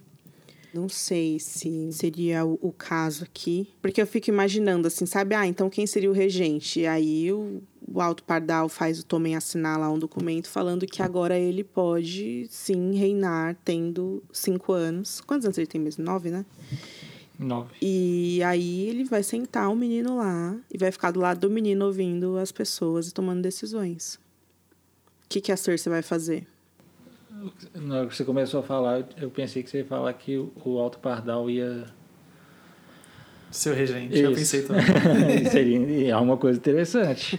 É, enquanto, enquanto, não, enquanto a gente não consegue colocar nenhum regente aqui, deixa que a fé vai cuidar. Nossa, vários vai amar. Colocar os passarinhos pra falar, não é possível. Nem eu acreditei nisso. Tem mais alguma coisa pra falar sobre o Varys em si, assim, que a gente só descobre nesse capítulo? Acho que não, né? Essa parte dele falar com o moribundo realmente me incomoda, mas um discurso expositivo assim que não tem nenhuma razão de ser. Claro, o Martin tenta dar uma ameniz- amenizada no final com o Varys falando: "Ah, eu tô aqui falando igual uma velha". Mas ele é um pouco assim também, né? Quando o Ned tava preso, ele, foi falar é com falastrão, o Ned também. é. Uhum, ele é falastrão. Ele é. Tipo, ele, ele, ele, tem, ele tem o perfil. Sim. Mas eu entendo tua. Eu entendo tua bronca. Acho que ele, tá, ele realmente fica sentido, né? A gente vê isso. Ele, ele, ele não tá mentindo totalmente. Ele parece que gosta mesmo do. do um pouco do, do Eu- Kevin. eu- igual a relação é- dele com o Ned. Ele, ele É, eu senti isso Talvez também. por isso ele tenha Isso. sentido a necessidade Aham. de justificar. É, de justificar. é, eu, eu- senti isso também. Que, tipo, pô, você tá fazendo um puta bom trabalho, você é um bom homem, só que tá na causa errada. é, é tipo quando ele ia falar com o Ned, ficava, ele ficava lá conversando com o Ned, sendo gente boa com ele, mas também não tirava ele de lá, não. Mas assim, Exato. mas tentava ser, ele via que os caras eram bons, só não eram bons para os propósitos dele. Tá? Pensa assim, ah, talvez em outras circunstâncias eles poderiam ser melhores para mim, né? Mas não dá, agora eles são um inimigo. É isso que eu queria buscar, eu achei aqui. O fato é que o Varys, a última vez que ele aparece em Tormenta de Espadas, essa é a primeira vez que ele aparece na leitura Festim Dança. E isso tem o seu impacto, né? Talvez seja por isso que tem esse di- discurso tão expositivo, né? Essa fala tão expositiva dele. É, você não sabe, né, o que. Você fica em dúvida, né? Pô, o que, esse cara tá fazendo durante o livro inteiro e o cara aparece, tipo, matando alguém, saca? Tipo, é. é- Eu lembro que foi bastante chocante a primeira vez que eu li isso. Falei, caraca, eu não esperava de forma alguma, sabe? Foi, tipo, muito do nada, assim, muito. E a gente já sabia muito plano de Ilírio e tal. A gente pensava, nossa, o Varys já deve estar lá do outro lado do mar, tramando outras coisas. E aí É, fala, pô, o cara tava lá o exato. tempo todo, em Porto Real. Exato, exato. Então, o que, que a gente poderia falar, assim, sobre essa relação do Varys com o Ilírio? Eles são, de certa forma, parceiros, e isso fica estabelecido lá no livro 1, quando a Arya espia eles. Vocês lembram do que eles conversam naquela... A conversa Naquela é que cena. eles falam que é muito cedo. O Varys, eu acho, fala com o Ilírio que o, o lobo e o leão estão nas gargantas um do outro muito cedo e não, não- eles não estão prontos ainda. Não fica muito claro ainda o que, que são os planos deles, não. O Varys despacha o Tyrion para Pentos. E quando o, o Tyrion chega na cidade, ele é acolhido pelo Ilírio na mansão dele. E todo mundo sabe. O Ilírio, então, quando ele chega lá, ele conta pro Tyrion sobre a Daenerys e convence ele a procurar a Daenerys e possivelmente ajudar ela. E no meio disso tudo, Tyrion conhece esses amigos do Illyrion. Entre esses amigos estão o Griff e o jovem Grifo. E o Tyrion saca o que está acontecendo, que é essa grande revelação que o filho do Rhaegar, que todo mundo achou que estava morto, na verdade está vivo, alegadamente. E essa é uma ponta da história, da história da relação entre os planos compartilhados entre o Varys e o Ilírio. Tem uma outra parte que é o Ilírio ter cuidado da Daenerys, investido um monte de dinheiro para fazer ela vir para Westeros. E o fato dele ter acolhido, auxiliado ela, auxiliado Viserys na aliança com os Dothraki, tudo aquilo, mandou para ela navios, bens, mandou para ela o Barristan, mandou o Grolho, mandou o Bellas. E agora tá ainda por cima mandando o Tyrion. Então o Ilírio, ele tanto ajudou a Dani quanto ajudou o alegadamente filho do, do Rhaegar. O que ele quer com isso? Qual é a história por trás disso? Enfim, não sabemos ainda. E, além disso, tem um outro remendo, um outro lado da história, que é o Varys, que simplesmente tentou matar a Daenerys no primeiro livro. E tem ainda outra camada, que é a história pregressa do Ilírio e do Varys, que são colegas desde jovens e que eram é, ladrões e que subiram na vida e se tornaram homens, enfim, influentes e ricos. E, fora isso, tem várias pequenas questões, como é, a gente saber que foi o Varys que sugeriu que demitissem o Barristan.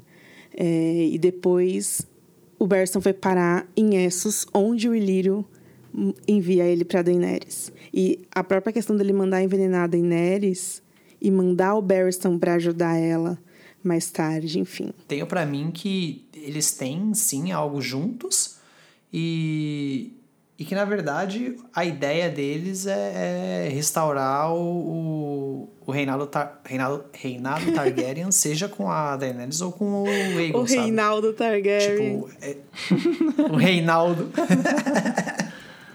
Esse personagem aí é... Reinaldo Targaryen.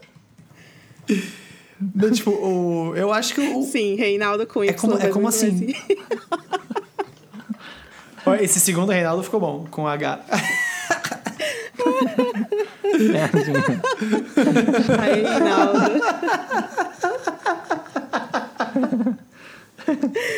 Primeiro Nossa, seu é muito nome bonito. mesmo. Eu vou né? criar esse artigo na Wiki Já- agora aqui. Já ficou, já ficou perfeito. Esse aí deve ser o nome verdadeiro do jovem Griff. Reinaldo. Ai, meu Deus. É, o, tem uma hora que o Varys chama ele de da criança do mijaguado, né? Uhum. Que é a rua lá, né? Que ele teria encontrado a criança. A amizade deles, assim, é bem estabelecida, do Varys e do Ilírio.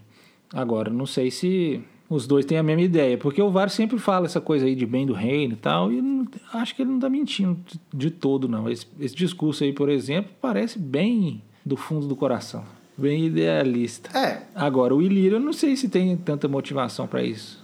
Aliás, nem, nem o Varys tem, a gente sabe motivação. Por que, que ele quereria isso tanto, sendo um cara que é de outro lugar, né? É, é a mesma... É a mesma treta da Companhia Dourada também. De Lis, na verdade, o Varys. Viajei. Enfim. É, a Companhia Dourada. Por isso que aí acaba convergindo tudo nos Blackfire.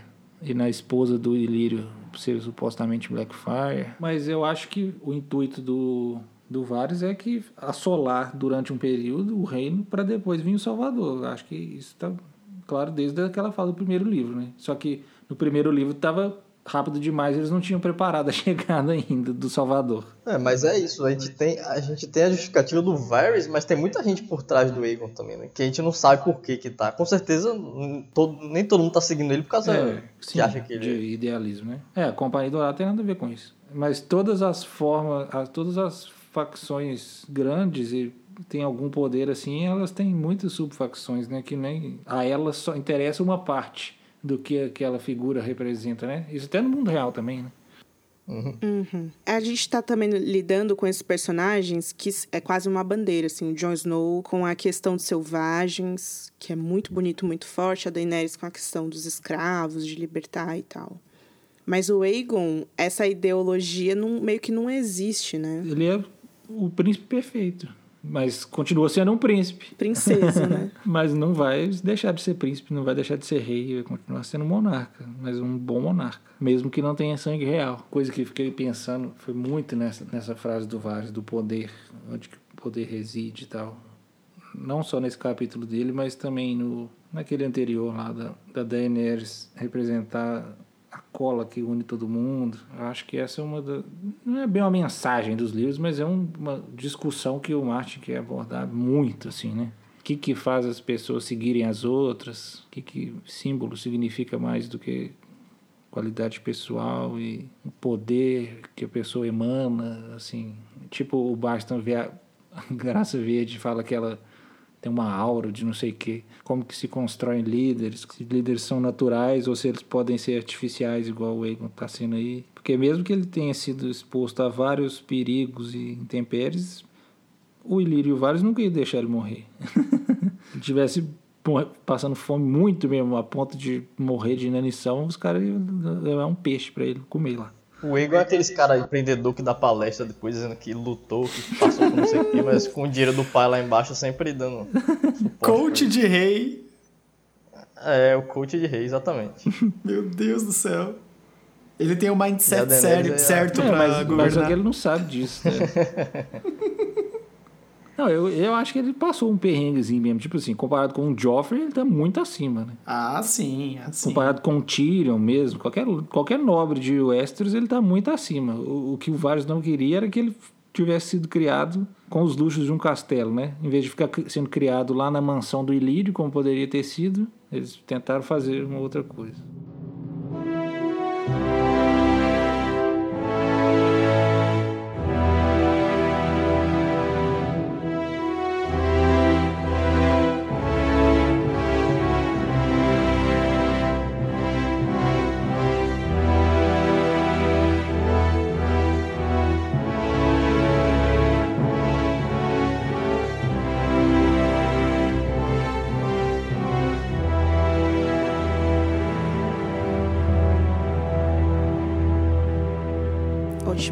Edição do Podcasteros acaba por aqui. Sim, esse vai ser o último Podcasteros que vocês vão ouvir, porque a gente decidiu encerrar esse projeto em que estivemos envolvidos com a companhia de vocês durante tantos anos, ao longo de todos esses anos, porque a gente está preparando coisas novas e coisas tão ou ainda mais legais e divertidas é, aqui para o gelifogo.com.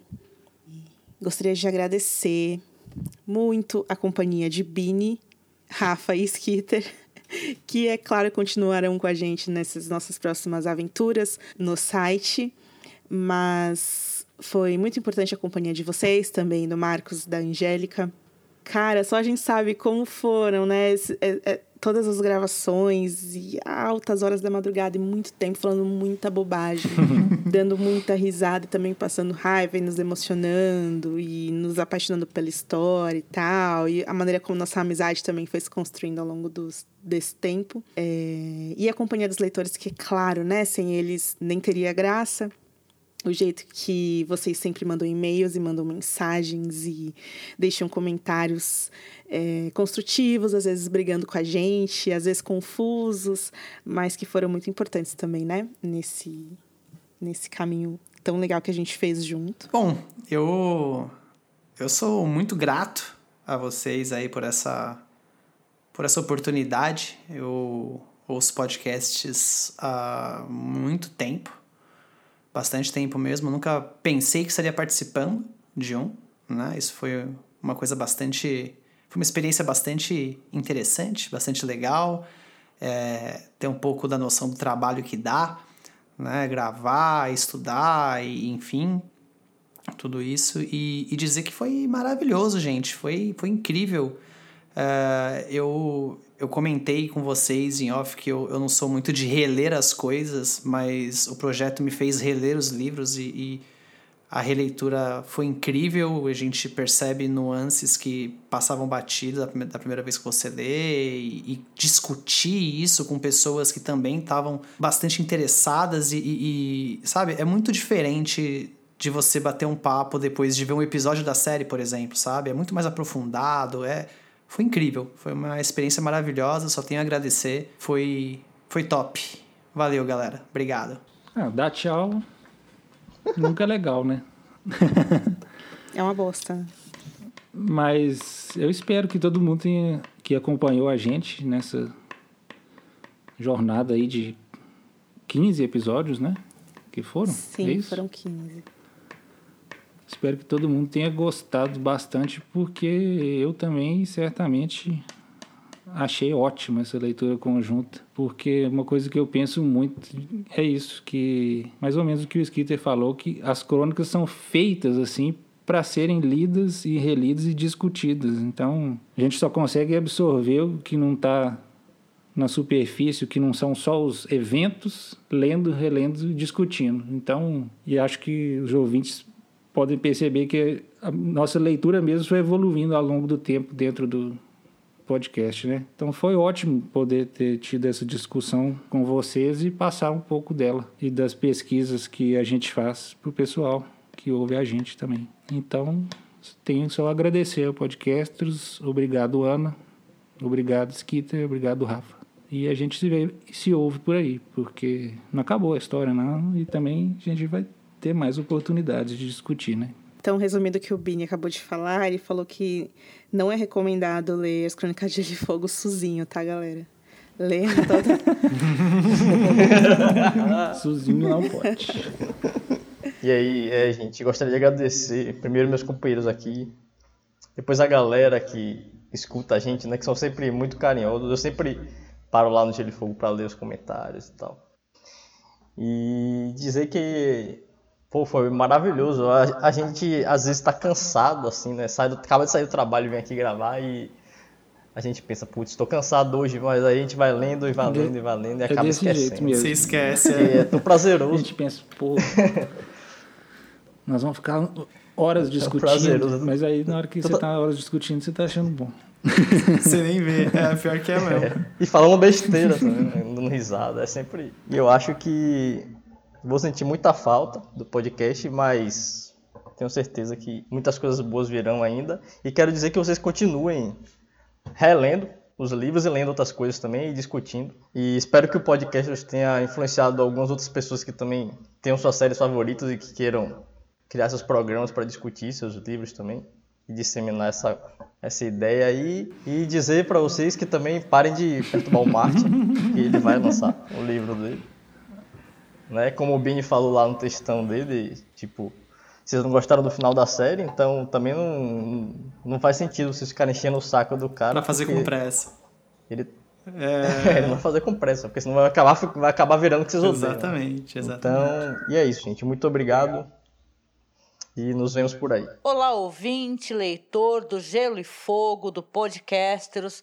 Tudo bem? Aqui quem fala é a Angélica. Aqui é o Marcos. Hoje nós estamos aqui para falar com vocês, agradecer toda a sua companhia, né? Todos estes anos é, trocando ideias, informações sobre esse material de Game of Thrones, um projeto que vem terminando aqui, né, com o pessoal do Gelo e Fogo, Rafa, Ana, Felipe Bini, Bruno Skitter.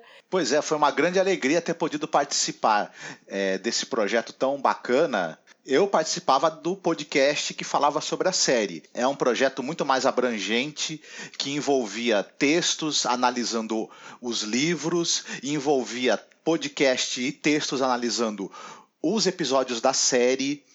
Envolvia também participação do público em comentários, os memes fantásticos, né? A sessão de memes depois dos episódios, que era sensacional. Uhum. É, havia todo um comentário também sobre o universo do Gelo e Fogo, das Crônicas de Gelo e Fogo. Enfim, um trabalho muito bacana, muito abrangente, muito interessante e que estava muito nesse, no espírito dessa obra, que era ser uma obra multimídia. E o pessoal do Podcasteros, do site do Gelo e Fogo, abraçou essa coisa multimídia do, das crônicas, né, e da série. Então foi muito bacana participar, pelo, nem que seja só da parte da análise dos episódios no Podcasteros, né, que foi muito legal. Conheci pessoas excepcionais, aprendi muito com eles e é um momento que eu vou guardar assim, de, é um momento de muito aprendizado e de muito prazer, né, dentro desse universo aí que a gente tem do, do podcast, né. Sim, sempre foi uma troca muito legal, né? A gente, eh, nós nunca fomos nem nos declaramos especialistas né, em Game of Thrones, mas a gente sempre fez análise do audiovisual com o nosso trabalho no Masmorra Cast. Então, é, acaba sendo uma troca muito interessante, né? Quando você se põe a fazer análise. E a gente começou lá atrás, 2011, né? Quando a série começou. Foi desta maneira que a gente conheceu, teve acesso a Ana, ao Rafa, a, a, ao falecido, né? Que saudades para sempre, o Caco, né? Que lá no nosso podcast o apelido era Coerim, né? A gente tinha os apelidos, né? Eu era Lady Hellish de Brunette.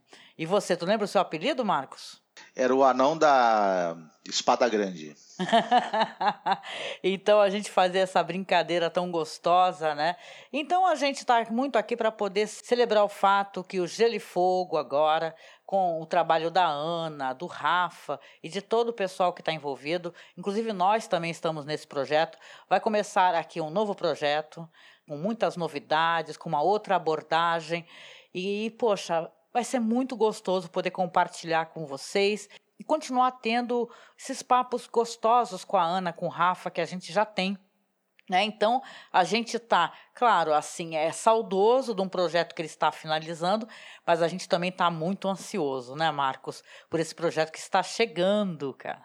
Sim, é, a gente é, acabou desenvolvendo uma amizade, né, uma interação bacana também nesse trabalho, né, junto com podcast, com análise de, do, do, produto audiovisual e etc.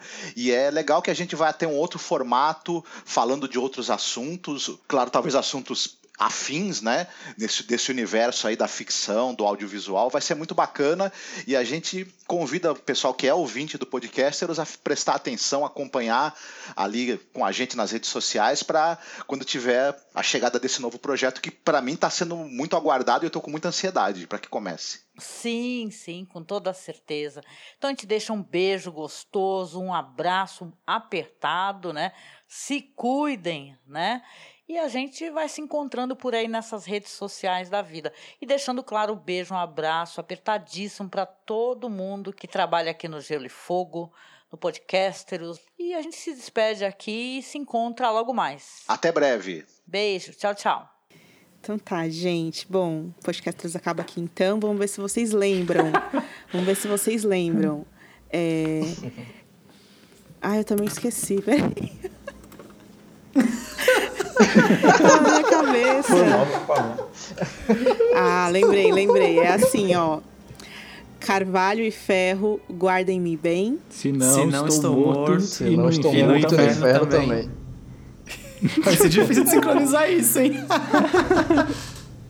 Seja. Tchau, gente. Obrigada. Valeu, Beijos. galera. Valeu, galera. Valeu, Um abração. valeu, meus queridos. Se cuidem.